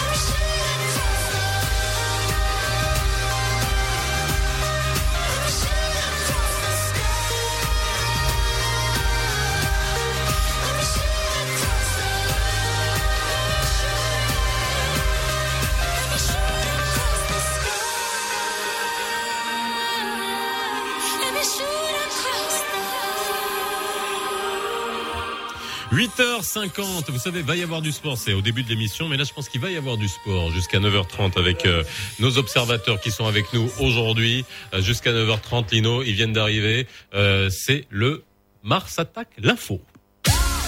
Le nouveau Mars Attack, 7h30, 9h30 avec Lino Bacco et Faisal Tadlaoui. Radio Mars Attack, l'info. Radio Mars Attack, l'info. C'est maintenant. Et oui, c'est maintenant Mars Attack l'info. Lino, qu'est-ce qu'on avait décidé de faire toute la semaine? Vous avez découvert le nouveau Mars Attack avec l'actu tous les jours avec des invités à 7h45. Le c'est quoi le problème tous les jours à 8h50. Voilà. Mais là, aujourd'hui, le vendredi, on revient sur l'actu, une partie de l'actu de la semaine. On se donne jusqu'à 9h30, donc on a 40 bonnes minutes pour en discuter. On a 3 sujets. On va essayer d'en faire 2, le troisième si on a le temps, avec tout ce qui a été discuté pendant cette semaine. Avec nous sur le plateau, Ahmed Kessel, comment ça va? Très bien, Faisal. Tu vas bien? plaisir de te revoir avec Lino, hein, ça vraiment. Alors, c'est Hamad Tissel, chef d'entreprise, ancien patron de la commission PME à la CGEM, PME et TPE aussi, hein, puis ça on va en parler parce que les entreprises, en vrai, les entreprises, l'entrepreneuriat, tu connais, et l'entreprise marocaine. On a travaillé beaucoup ensemble, tu sais, Faisal. Ouais, hein. Beaucoup, c'est vrai. Lui à la CGM, moi à la Chambre de commerce italienne. C'est vrai. Partenariat italo-marocain. Exactement. Ouais, c'était une belle période, une très belle période. Et il y en a un qui est arrivé, maintenant, il a pris goût, il voit de la lumière, il rentre, c'est Ali Salhani. Comment ça va, Ali? Impeccable. Tu lui as dit d'enlever la cravate, il n'a pas enlevé encore. Enlève la cravate. Il y a le live Facebook, tu enlèves la cravate. On est vendredi, je veux rien savoir. C'est une tradition, quand il pleut, pour la première fois, je sors en costard cravate. Ah, d'accord. Quand pour la première fois, tu es tout le temps. Non, c'est-à-dire que la cravate, je ne la remets, et le costard, je ne le remets que lorsqu'il y a les premières pluies. Ah, c'est, il a plu hier soir. La rentrée, quoi. La rentrée. Et j'étais heureux, donc voilà. Donc, il porte une cravate. Il va nous balancer la cravate, là. C'est El Kébir, il porte la cravate. Donc voilà. Ça, avec la cravate. Ok. 8h51. On est ensemble jusqu'à 9h30. Vous pouvez nous appeler, hein. Vous le savez. 05 22 226 226 pour réagir, poser vos questions. On va agir sur 3 sujets. Le premier sujet, alors c'est un sujet qui est voilà, sérieux, et puis en résonance d'un drame, le drame de Tanger du week-end dernier, le meurtre du petit Adnan par un pédophile. Alors ça a eu malheureusement. Alors bien sûr, on pense aux parents. Je pense qu'on a tous des enfants autour de la table, oui, hein, donc on est tous touchés au cœur. Mais on va essayer d'analyser ça de manière froide pour savoir qu'est-ce que ça peut avoir de vertueux, puisqu'on voit que on en parle, les médias en parlent, et que même la DGSN la communique sur. Il y a hier, hein, pas plus loin qu'hier, il y a eu des arrestations, et puis surtout on les met en lumière, ce qui n'était pas le cas avant, parce que ça se passait en catimini. Ça c'est le premier sujet. Deuxième sujet. Eh bien, Saïd Hamzazi était notre invité, mercredi à 7h45. Alors, on vous a promis de l'avoir plus longuement bientôt sur le nouveau Mars Attack. On l'aura. Mais parler de la rentrée en distanciel et de la manière avec laquelle tout ça est géré. Et enfin, troisième sujet, si on a le temps, hein, c'est la lutte contre la corruption. Et surtout, en ce moment, est-ce que c'est le bon moment? C'est bien. Parce que la crise va peut-être faire augmenter la corruption, parce qu'avec entre les gens qui ont perdu des marchés, les marchés publics ont baissé, les marchés sont rares, et donc quand ça va reprendre, eh ben ça va batailler, hein, Lino, hein, avec les gens qui ont les dents longues et surtout aussi qui ont envie de se refaire. La Mars Attaque la fond, on va commencer par le premier sujet. Le premier sujet, c'est le meurtre du petit Adnan. Alors déjà, votre vision des choses, Hamad, par rapport à ça, comment tu as lu l'histoire et comment tu as lu surtout la réaction des gens sur les réseaux sociaux? D'abord, merci pour l'invitation. Et bien sûr, c'est un drame abominable. C'est-à-dire, on peut pas accepter humainement. Et on est des pères de comme vous l'avez dit tout à l'heure. C'est un crime qui est là. Maintenant, il faut, comme vous l'avez dit, il y a le côté émotionnel. Tout le monde a été pris par ce choc. Et les réactions, c'est tout à fait normal que les gens réagissent à un phénomène qui touche la société marocaine en profondeur. Et c'est pas aujourd'hui, parce que c'est des cas qu'on reprend et qu'on entend dans la société depuis longtemps. Maintenant, ils sont trop médiatisés, beaucoup de médiatisation. La question qui se pose aujourd'hui, il y a des appels à la vengeance, des appels au crime, à la peine de mort et tout ça. Maintenant, c'est sûr, moi je vais vous dire une chose, j'ai une expérience, je travaille beaucoup dans les prisons avec les Daesh. Oui. Avec les Daesh et tout ça.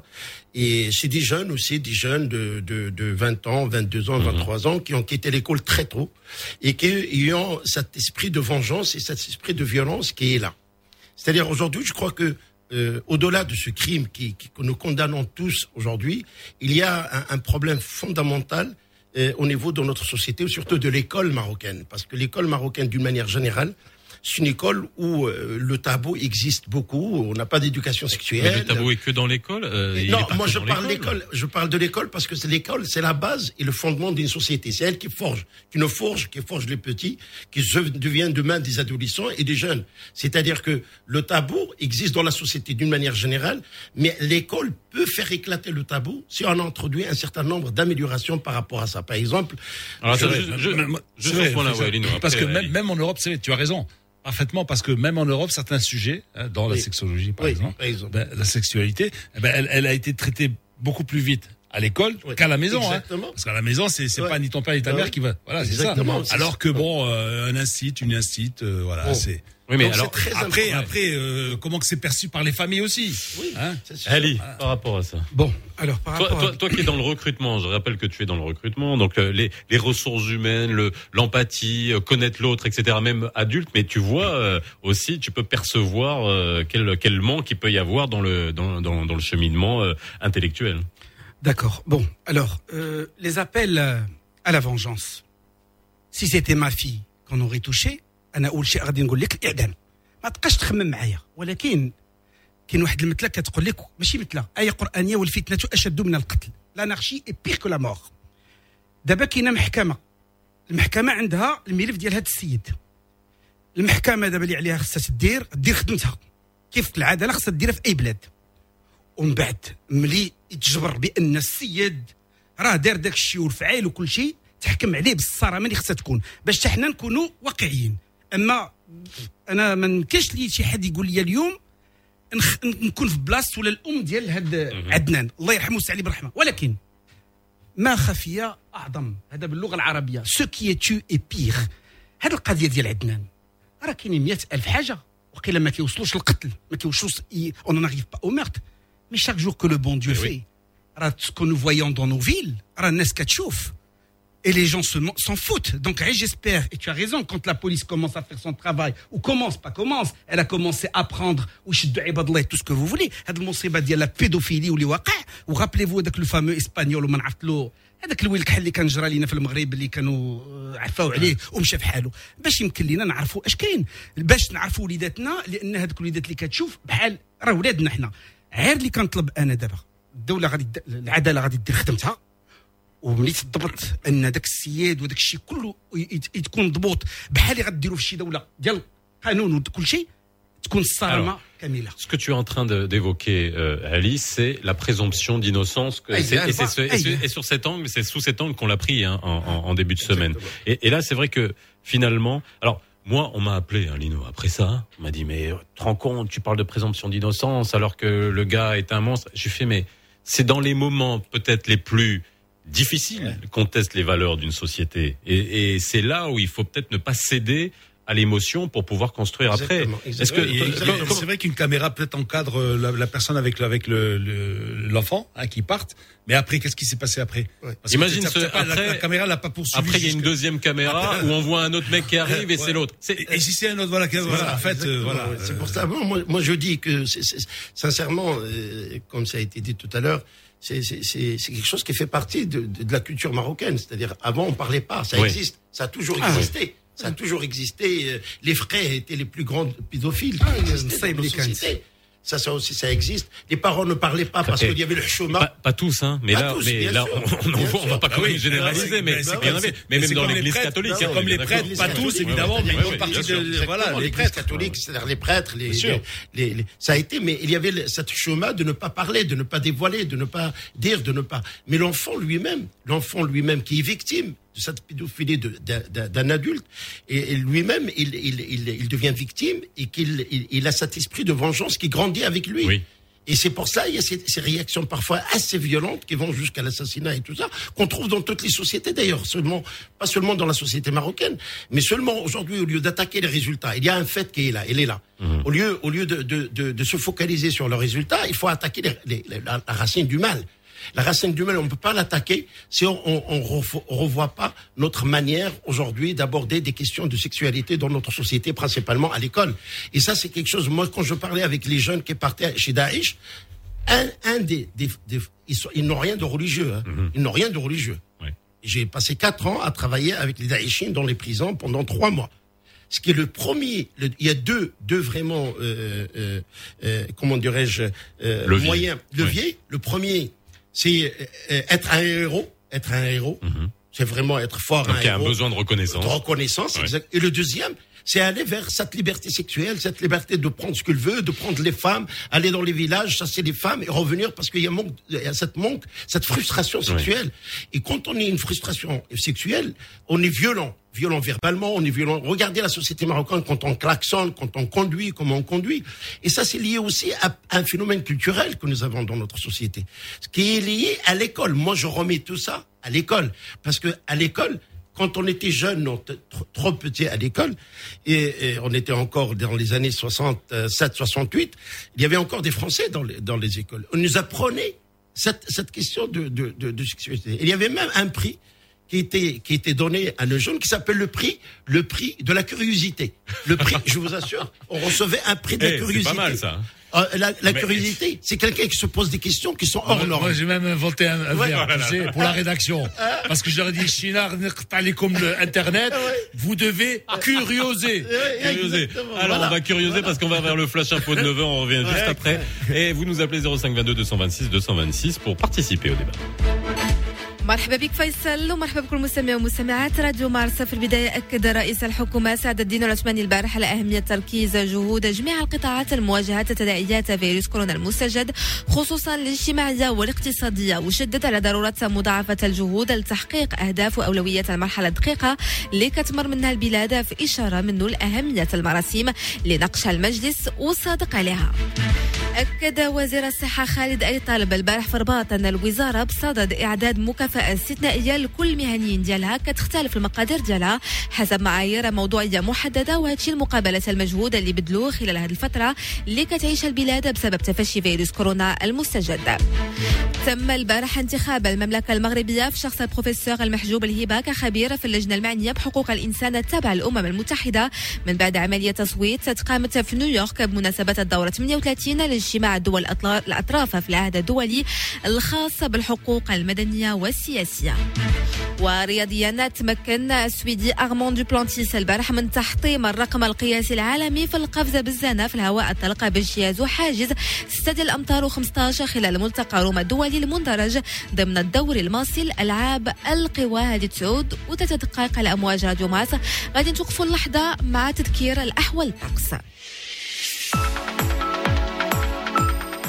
من بعد الأمطار اللي عشناها البارح في مدينة الدار البيضاء بدا شوية الجو كيصفى، بحيث غادي ترتفع درجات الحرارة ل 24 درجة. نفس الشيء بالنسبة للعاصمة الرباط، كذلك في مدينة أسفي ومراكش. في المقابل الناس ديال طنجة والنواحي مازال خاصهم يردوا البال، حيث غادي تكون عندهم الشتا قوية مصحوبة بزخات رعدية طيلة اليوم. جهة الشرق والريف حتى هي غادي تواصل فيها التساقطات وغادي تكون مصحوبة برياح قوية. في المقابل في الجنوب الأجواء غادي تكون مشمسة، درجات الحرارة غادي ترتفع حتى ل 30 درجة.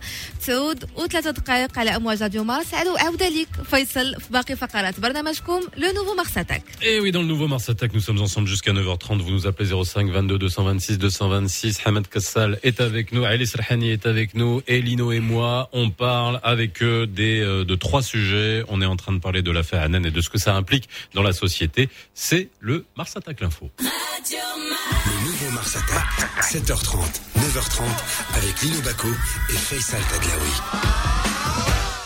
Mars Attack l'info, on est toujours sur le premier sujet, et c'est vrai que là, justement, ce que vous avez dit, c'est un, on a abordé la présomption d'innocence, et deux, tu étais en train de nous dire, nous parler de ce prix de la curiosité, exactement. Et que avant, on enseignait l'éducation sexuelle, mais on se rend bien compte, tu as bien vu comment notre société est crispée sur ces points-là. Alors, tu parles de l'école, mais est-ce que dans les foyers, moi je vous pose la question à tous, hein, on l'a tous vécu. Moi on m'a jamais parlé de ça, gamin, avec mes parents m'en ont jamais parlé. J'ai dû me débrouiller tout seul. Alors pense ma génération. oui. Non mais ouais. Non mais pense c'est ma génération. La plus récente. Alors déjà moi garçon. Alors vous imaginez les filles, ça c'est mais on nous en parlait au presbytère. Oui, mais toi, presbytère. Toi. Merci. Ouais. Je peux pas réagir à ça, parce que j'aimerais bien faire une blague. Je peux pas. mais est-ce que aujourd'hui, vous savez, cette espèce de proximité où dès qu'on rencontre un ami d'un parent, c'est tout de suite, ami ou tata, alors qu'il a rien à voir avec la famille, et que ça vas-y, ça embrasse, etc. Est-ce qu'il n'y a pas aussi une éducation, là tu parles de l'école, mais dans les familles, il y a une première responsabilité de proximité des adultes avec les enfants. Dans les familles les plus ouvertes, en matière de... Allez, le deuxième. Ah ouais, Mouhimma. C'est le plus érudit de nous. Non. Moi, je m'incline. Dans les familles les plus ouvertes, quand la maman parlait à sa fille, elle disait « Anqubou soukhli l'blasa l'arous ». Ok. Ne dépasse pas le flirt. Ça, c'est dans les familles, c'est open. Ouais. Open mind. Alors, il ne faut pas oublier une chose importante, nous sommes dans une société hypocrite. Nous, munafiqoun. Le ولد كيمشي مع البنات والبنت ما خصهاش تمشي مع الولاد. حنا الولاد يخرج مع البنت ويتصاحب معاها ويدوز وقته، والنهار باغي يتزوج يمشي عند يماه يقول لها ما بغيت نتزوج بنت الاصول والفصول. خصنا نعرفوا واش واقع. هادشي ما كاينش في المجتمع. Là tu passes déjà au stade d'adulte. Là on revient sur les enfants parce qu'on est en train de s'éloigner du truc. Là juste sur un point Hamad et Lino aussi, c'est le mariage des mineurs. Faut pas oublier que on a près de 45 000 mariages de mineurs, alors que la Moudawana avait rendu ça un peu plus difficile. Sur dérogation, il y a un article, mais qui est utilisé à tire-larigot. Normalement, c'est à discrétion du juge. Et là, c'est un vrai souci. Là, on ne parle pas aujourd'hui de ça, de ces mariages de mineurs, comme étant, alors, il y en a qui vont crier aux traditionalistes en disant... On a parlé avec le ministre Scali. Hein, oui. On a parlé justement des réparations de viol par le mariage. Voilà. Mm-hmm. Alors, dans les mariages de mineurs, il y a mariage de mineurs et mariage de mineurs. Quand c'est 17 ans avec 17 ans, bon, voilà, on essaye d'arranger quelque chose. Mais quand c'est un gars de 40, 50, avec 60, 14. Avec une gamine de 14, 13, là... On ne peut pas fermer les yeux et ne pas dire que c'est pas de la pédophilie institutionnalisée. Est-ce qu'on a le courage de le dire ou pas ? Moi, je reviens toujours à ce phénomène culturel. Ça, c'est un phénomène culturel dans notre société. C'est-à-dire que la société, qui tire la société vers le haut ? Il y a deux instruments modernes aujourd'hui qui peuvent tirer la société. C'est la télé. La télé doit jouer un rôle très important en matière d'éducation. Et c'est les exemples. Mais les jeunes la regardent de moins en moins. C'est les réseaux sociaux et Internet maintenant. Quand je parle de la télé, je parle de réseaux sociaux, tous les moyens de communication, tous les canaux de communication, voilà, libres, doivent jouer un rôle d'éducateur, de pédagogue par rapport à cette question cruciale dans notre société qui est liée à la religion, qui est liée à un certain nombre de pratiques ancestrales. Parce que dans notre société, malheureusement, on a mélangé la religion avec les traditions.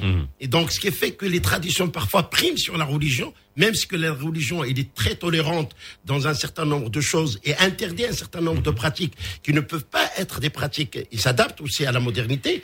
Les traditions pèsent surtout dans le milieu rural, dans les coins les plus éloignés, qui ne sont pas atteints aujourd'hui par les réseaux sociaux, par cette éducation. Donc, il faut mobiliser à la base, c'est-à-dire aujourd'hui, malheureusement, on attaque toujours les résultats, mais on oublie. Et ça va passer.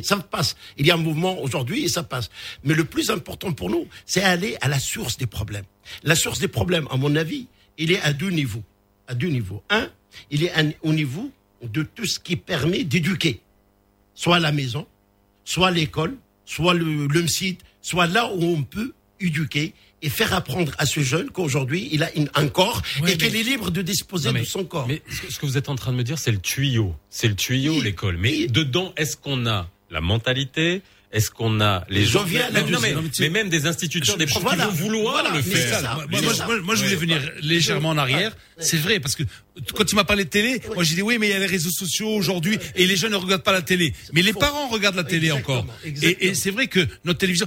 On en parlait, Faisal, tu te souviens quand je t'ai dit, est-ce que par exemple, dans nos JT, est-ce qu'on a ouvert avec cette triste nouvelle ? Par exemple, c'est ça aussi. Exactement. Voilà. Exactement. Si c'était en Europe, ben c'est un des titres. Ben oui. C'est un des titres de la journée. C'est voilà. Et donc, aussi parce qu'on va marteler et il va y avoir ensuite des débats dans la soirée tout de suite. Oui. On va faire venir des spécialistes, des psychologues, voilà. Des gens, parce que nous malheureusement aussi, on ne donne pas la parole à des spécialistes, à des scientifiques, par exemple, pour expliquer ces phénomènes sociétaux. C'est des phénomènes sociétaux. Moi, comme je reviens à cette expérience qui m'a marqué pendant de 2017. Jusqu'à avant le confinement, je travaillais. Et la dernière équipe que j'ai suivie au niveau des Daesh, c'était les femmes. Oui. J'ai travaillé avec les femmes daéchiennes qui sont revenues de Syrie et d'ailleurs. Donc, je posais la question à ces jeunes filles de 17 ans, 18 ans, 19 ans, qui partaient du milieu rural très pauvre et partaient faire le... Attends, elles avaient 19 ans quand elles étaient revenues ou quand... Non, il y a des avant 18 ans qui sont revenus. Ah. Ils sont restés 2 ans, ils sont partis à 15 ans, à 16 ans, 17 ans. On leur a violé leur offense, on leur a violé leur jeunesse. Et tout. Quand j'exprime, je leur dis, mais quelle est la cause ? Pourquoi vous êtes partis ? Mais quelle est la réponse aujourd'hui ? La partie, c'est cette liberté de la recherche, la liberté de disposer de son corps, la liberté de voir, la liberté de tester, la liberté de s'exprimer. C'est, même si à tort, ils sont embobinés, ils sont endoctrinés, c'est mais il y a cet esprit, on ne le comprend pas. Et ça, on ne fait pas appel à des spécialistes aujourd'hui. Il y a des spécialistes dans notre société. Dites-moi cette école aujourd'hui où il y a un psychologue qui suit ce petit, qui vient lui parler, qui vient le petit, même s'il est violé ou violenté, il parle pas à la maison, il parle pas aux enfants. Or, aujourd'hui, il faut qu'il y ait des spécialistes qui peuvent suivre cette question au niveau de... On a Fouad de Marrakech qui nous appelle. Bonjour, c'est Fouad. Oui, bonjour, Sidi. Comment vous allez ? Et vous, tout va bien ? Alhamdulillah, alhamdulillah. Alors, c'est juste pour une intervention. Alors, le ministre de la Wazara Talim, فريمون كيعرف شنو كيقول له دير ولا غير كيجي وكيهضر باسكو حنايا الا كان تيهضر مع لي ماروكان راه تو ماروكا حداهم دراسه دونك ما يجيش يقول بان المدارس السونتي كيتاب هذاك الانترنت وحنا درناه وحنا ما درناش وحنا هذاك الشيء باسكو راه ما كاين حتى حاجه من هذاك الشيء اللي قال واللي كيدافع على التعليم عن بعد راه كيدافع على يعني ضرب التعليم وضرب حتى لهاد لا جينيراسيون هذه اللي طالعه حنا ما تفرحش حتى على في القيصر والتلميذ قدام في المدرسه وفي الصوره ما تفرناش دونك كيفاش غادي يجي واحد الانسان ويدافع على التعليم عن بعد هذاك السيد اللي كان كيدافع على التعليم عن بعد انا ما عرفتش واش مغربي ولا جاي من شي دوله اخرى اوكي شكرا سي فؤاد انت كتهضر على نهار الاربعاء مع السلوازل ياك on va et justement ça nous fait une transition vers le deuxième sujet oui si tu permets alors attends tu veux parler de quoi déjà pour que je puisse m'organiser. Alors, excuse-moi. Donc non, mais je te dis. Alors on va répondre à ça parce que c'est notre deuxième sujet. On va parler d'éducation et réagir à ce qu'a dit Saïd Hamzazi qui était avec nous mercredi. Choukran Sefouad. Ensuite on enchaînera sur les autres. Si Mohamed de Oujda, je vais voir de quoi il va parler. C'est Aziz ou c'est Mohamed ? Bonjour. Salam alaikum. Alaikum salam. C'est Aziz ou là c'est Mohamed ? Mohamed Oujda. Oui c'est Mohamed. Marhaba. Inch'Allah vous allez bien. Alhamdoulilah et vous ? Alhamdoulilah. Barakallah fik. C'est très gentil. En fait, on va parler essentiellement de le premier sujet. D'accord. Où je veux parler des points que votre invité. Parce que je l'ai entendu dire, répéter tout le temps, que le problème réside sur l'éducation sexuelle, ou le manque d'éducation sexuelle. À mon avis, je crois que l'éducation sexuelle, c'est la solution. Ou, c'est loin d'être une parmi les solutions parce que parce qu'on trouve ce qui se passe مثلا en Europe ou là aux États-Unis ou là même les grands pays qui déroulent l'éducation sexuelle on voit que la pédophilie c'est très répandu. À quoi ça va servir l'éducation sexuelle en fait? Le problème c'est un problème psychique, c'est un problème de société, c'est pas un problème d'éducation à mon avis. Ou je suis pas bien placé pour parler des solutions. Je crois que quelqu'un voulait Zajr ou al-Hal parce que votre invité il a bien cité l'aya ديال والفتنة أشد من القتل. Le Coran il est clair le côté ديال المسائل الجنائية ou qu'est-ce qu'il faut faire. Donc هذا il a tué un enfant après avoir كيفاش غادي نقول il a juré, voilà, c'est malheureusement, voilà, il ne faut pas. Voyez ce que vous dites, c'est on a la pudeur on a la pudeur de ne pas dire le mot. Et ça, c'est un problème déjà. On a du mal à dire le mot viol. Hein ? Et d'ailleurs, dans le code pénal aussi, il y a un problème sur la définition du viol pour les femmes. Donc ça, c'est rien que ça. Vous voyez, ou comme disait ma mère, les hachemou matou, on a dit. Hein. Et bah voilà. Et tu as raison. Bah, voilà. Vous savez d'où ça vient les hachemou matou, toi, hein ? C'est sûr. Ah, tu sais d'où ça vient les hachemou matou Lino ? Non, avec là. Non ? Là. Mais j'ai entendu c'était واحد الحمام شال العافيه هذاك الحمام واللي حشمو ماتوا. فوالا. فوالا. واش يخرجوا عريانين. Voilà, c'est simple hein. Et ben là c'est la même chose. Et moi je trouve ce proverbe vraiment alors, on prend Mohamed de Paris. Mohamed qui nous appelle de Paris. Bonjour, c'est Mohamed. Allô, est-ce qu'il est là ? Oui, c'est Aziz Marrabat. Allô ? Aziz Marrakech. Aziz Marrabat. Bonjour, c'est Aziz. Marrakech. Alhamdoulilah. شكون اللي معنا؟ عزيز؟ عزيز مرباط. اه مرحبا سي عزيز. مرحبا. بالنسبه بغيت نجاوب الاخ على قول واحد المجموعه من النقاط. هو بالنسبه لابيدوفيلي بالنسبه في المغرب او في العالم الاسري ماشي ظاهره جديده اللي غنهضروا عليها، اللي ماشي ظاهره باقات من هذا الانحلال الاخلاقي في المجتمع ولا شي حاجه، ظاهره قديمه. غير هو الاعلام وعطى واحد الصبغه انه ولات معروفه، غير هو باش اننا النهار باش اننا غنتهموا مثلا ان الثقافه ديالنا بحكم التزمت ديالنا بحكم الحشمه ديالنا كما حنا كنحشموا من والدينا وكنحشموا وغنتهموا ان حنا ما كنهضروش في هذا كنعتبروه كطابو. راه هو كيكرس هذه الظاهره. بالعكس لان انا ملي جيت غادي نفتح هذا الطابو هذا وغنفتح هذا المجال هذا وغنتقبل انا مثلا انا الابن ديالي مثلا او شخص اخر تقبل الابن ديالو انه يكون شاد جنسيا او بهذه المساله هذه، يعني راه مشكل كبير. لان ملي غنشوفوا الظاهره اللي كاين في اوروبا وفي الدول المتقدمه اللي كيعطي بها امثله هو راه كاين ظاهره الزواج ديال الشواذ، والناس كيديروا مظاهرات وكيديروا بزاف الحوايج، كيطالبوا بحقوق بزاف الحوايج. حنا ما بغيناش هذه الظاهره تنتشر عندنا في المجتمع الاسلامي المجتمع المحافظ. وكاين قضيه اخرى السيد كيقول لك مثلا ديال خصنا دابا الولد يخرج مع البنت يدور معاها وفي الاخر كيمشي عند امه كيقول لها باغي بنت الأوز تعطلو الفضل. ما يمكنش واش غيدير غيمشي يقول لها باغي تجيب لي انا وحده من استغفر الله العظيم من شي بلاصه ماشي هذيك، انا زعما غيتزوج غيبغيوني عائله خصو بنت الاصل تكون مربيه ولا غتربي لي وليداتو. ما يمكنش لان هذا مشكل بنيوي. كما هذاك السيد خرج مع البنت خاص البنت تكون مربيه باش تفرض عليه انها راه مربيه، ماشي خرج مع هادي ومع هادي ومع هادي ومع هادي ومع هادي. شكرا سي محمد. شكرا سي محمد. Merci beaucoup. Alors, vous voulez réagir à ça avant qu'on passe au deuxième sujet? Non, ça tu veux pas. Tu veux pas réagir. لا غير هاد الله يخليك الاخ العزيز انا باش نتفاهم انا وياك. réagis. لا هنا il faut répondre à ça. قال لك ça veut dire quoi ça? لا هنا صعيب اللي قال هاد السيد وانا خصك نوقفوا لحدو. Absolument. Faut répondre. واخا سيدي تخرج ودير اللي بغيتي وغيمشي عاد يماه ويقول لها تزوج بنت الاصل، وهذوك البنات اللي كتضحك عليهم بنات من هذوك بنات الزنقه. اسمح لي الله يجازيك بخير، هاد الهضره ما خصها ما تقبلها حتى شي حد، الله يرحم ليك والديك. هذوك البنات كلهم اللي كضحكوا عليهم، على شكون هاد البنات؟ انا ماشي غنديروا هنا قناه ديال الشريعه، هذه قناه لو بون سونس القيم. حنا ماشي في اوروبا ما عندهمش هاد المشكل اللي كاين. الله يجازيك بخير ما عمرك ما تقول هاد الكلمه اجي يما زوجني بنت الاصل، وهذوك البنات كلهم ضحكتي عليهم شنو هما؟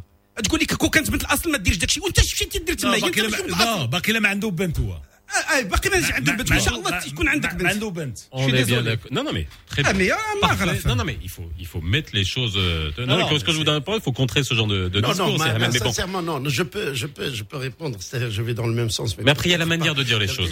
Tu comprends ce que je veux dire? Mais les quatre on est dans le même. Bien sûr. Moi je comprends ce jeune parce qu'il est victime d'une éducation de la société, c'est la culture qui prime dans notre société aujourd'hui. La prime, c'est-à-dire, vous savez, l'un des droits fondamentaux de l'être humain, c'est la liberté de disposer de son corps.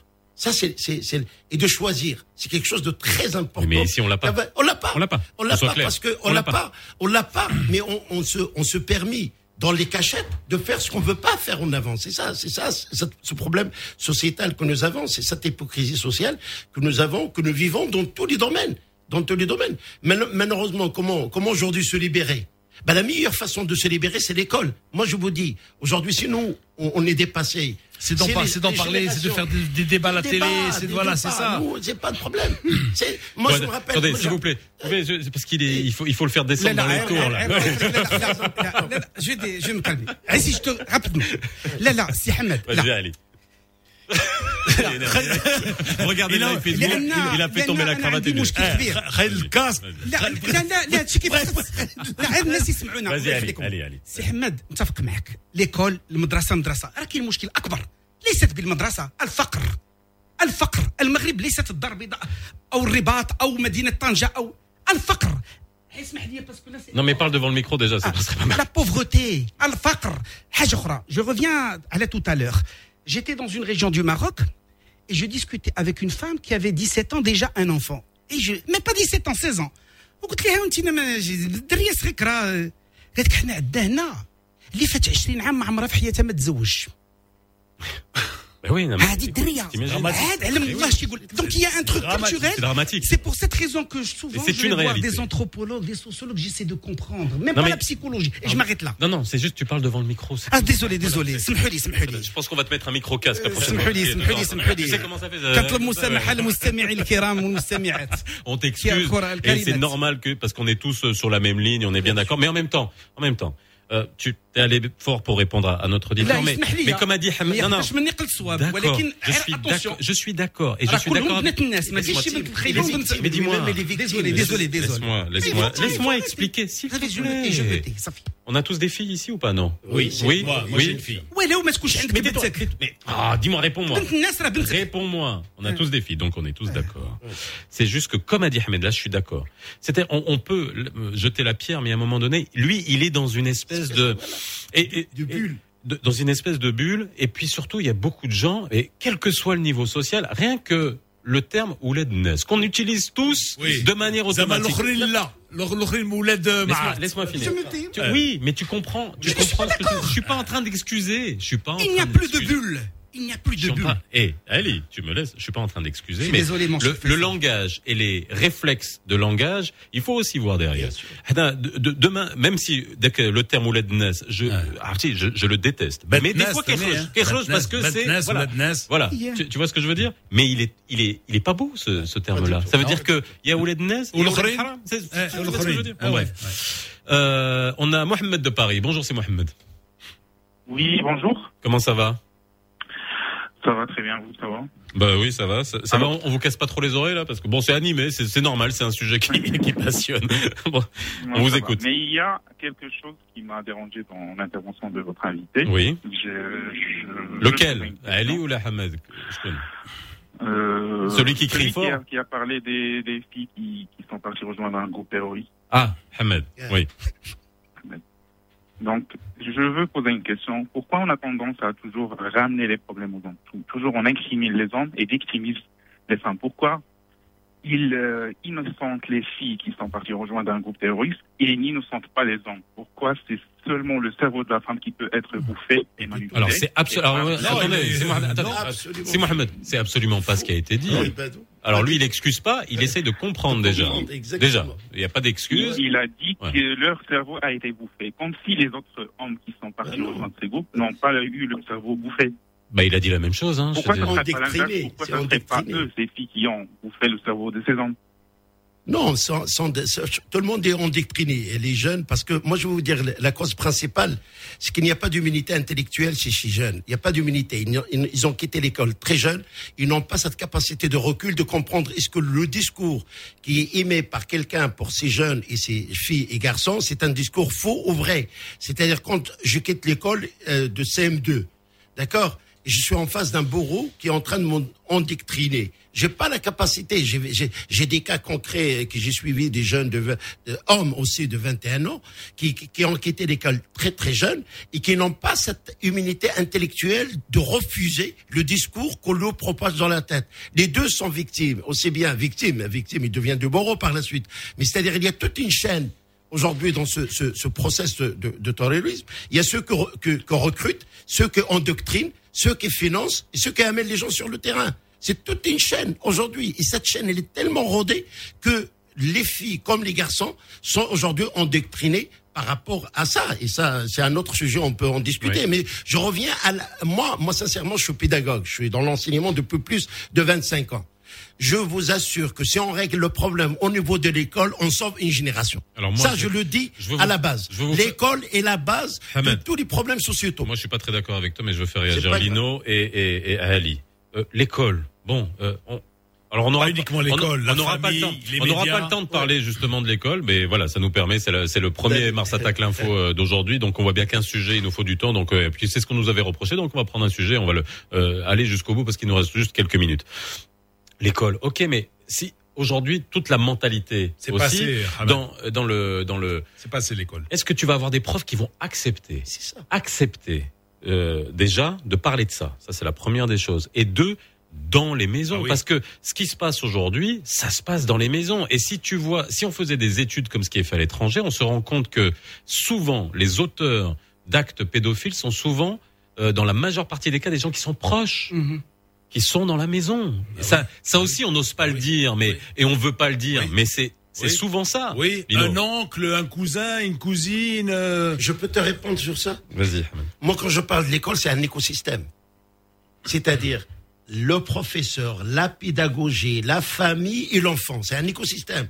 L'enfant, quand il va à l'école, il trouve un professeur qui est bien formé. On a formé le professeur. Mais déjà, il a du mal aujourd'hui à transmettre le savoir basique. On sait là le problème de l'éducation. Mais laisse-moi terminer. C'est-à-dire, moi, je parle d'une réforme globale qui inclut un certain nombre d'instruments, même les instruments pédagogiques. C'est-à-dire, moi, je suis petit, je suis parti à l'école. Je trouvais un professeur qui me parle de la sexualité, par exemple. Je reviens à la maison, je pose la question à mon père. Et le père, qui qu'est-ce que tu vas faire? Non. Je reviens chez l'instituteur, je lui dis mon père m'a dit ce chemin. Non, c'est pas vrai. Tu ne viens pas chez l'instituteur. Non. Je vous assure que l'école, c'est le fondamental aujourd'hui de lutter sur terre. L'école, moi je sais de quoi je parle. L'école, je parle dans son écosystème global. C'est-à-dire réformer la pédagogie, c'est-à-dire les programmes de l'école aujourd'hui. Dans les programmes, on encourage un certain nombre de pratiques pédophiles dans l'école elle-même. Donc c'est pour cette raison, si on réforme tout le système de l'école, depuis la pédagogie, la formation de l'instituteur, l'accompagnement et la sensibilisation des parents, on réglera une grande partie du problème, à mon avis. Allez. Je te rejoindrai, mais il faut résoudre le problème de la pauvreté. Alors ça, la pauvreté, je sais. Ouais. On se rend bien compte que c'est... Non, mais c'est dans toutes les classes sociales que ça existe. Là. Moi, je te parle pas du Maroc. Je vais... Oui, mais ça se passe dans toutes les classes sociales, même au Maroc. Rabat, Agadir, Tanja...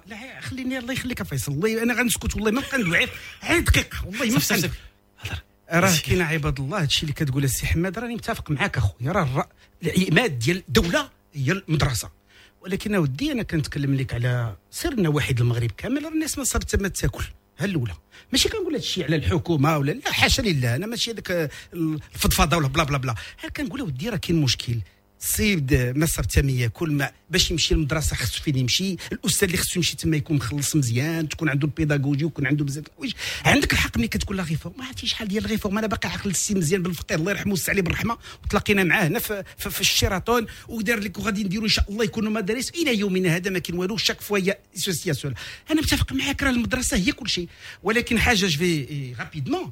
Là, je suis désolé avec vous. Quand on parle aujourd'hui de la famille, c'est fini. Dans quel sens ? Il n'y a plus de bulle. Aujourd'hui, les réseaux sociaux t'apprennent ce que... Ta famille, elle a beau faire ce qu'elle fait. Que l'école fait ce qu'elle fait. Mais il y a les réseaux sociaux. Tu ne peux pas savoir l'influence que peut avoir les réseaux sociaux. Ali, ce qu'on appelle le smartphone. Ça a tué la société. Ça. Voilà.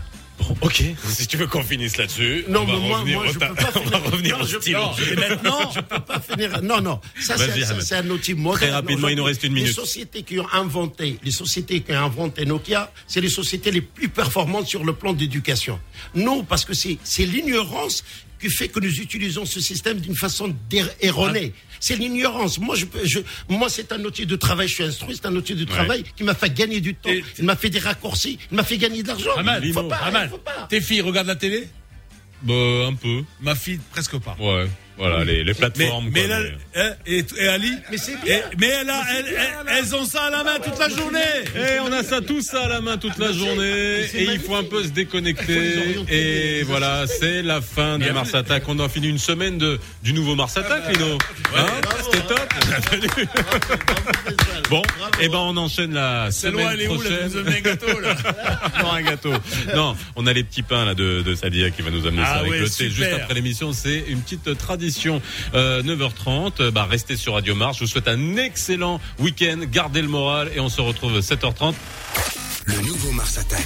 Mars Attack. 7h30, 9h30 avec Lino Bacco et Faisal Tadlaoui.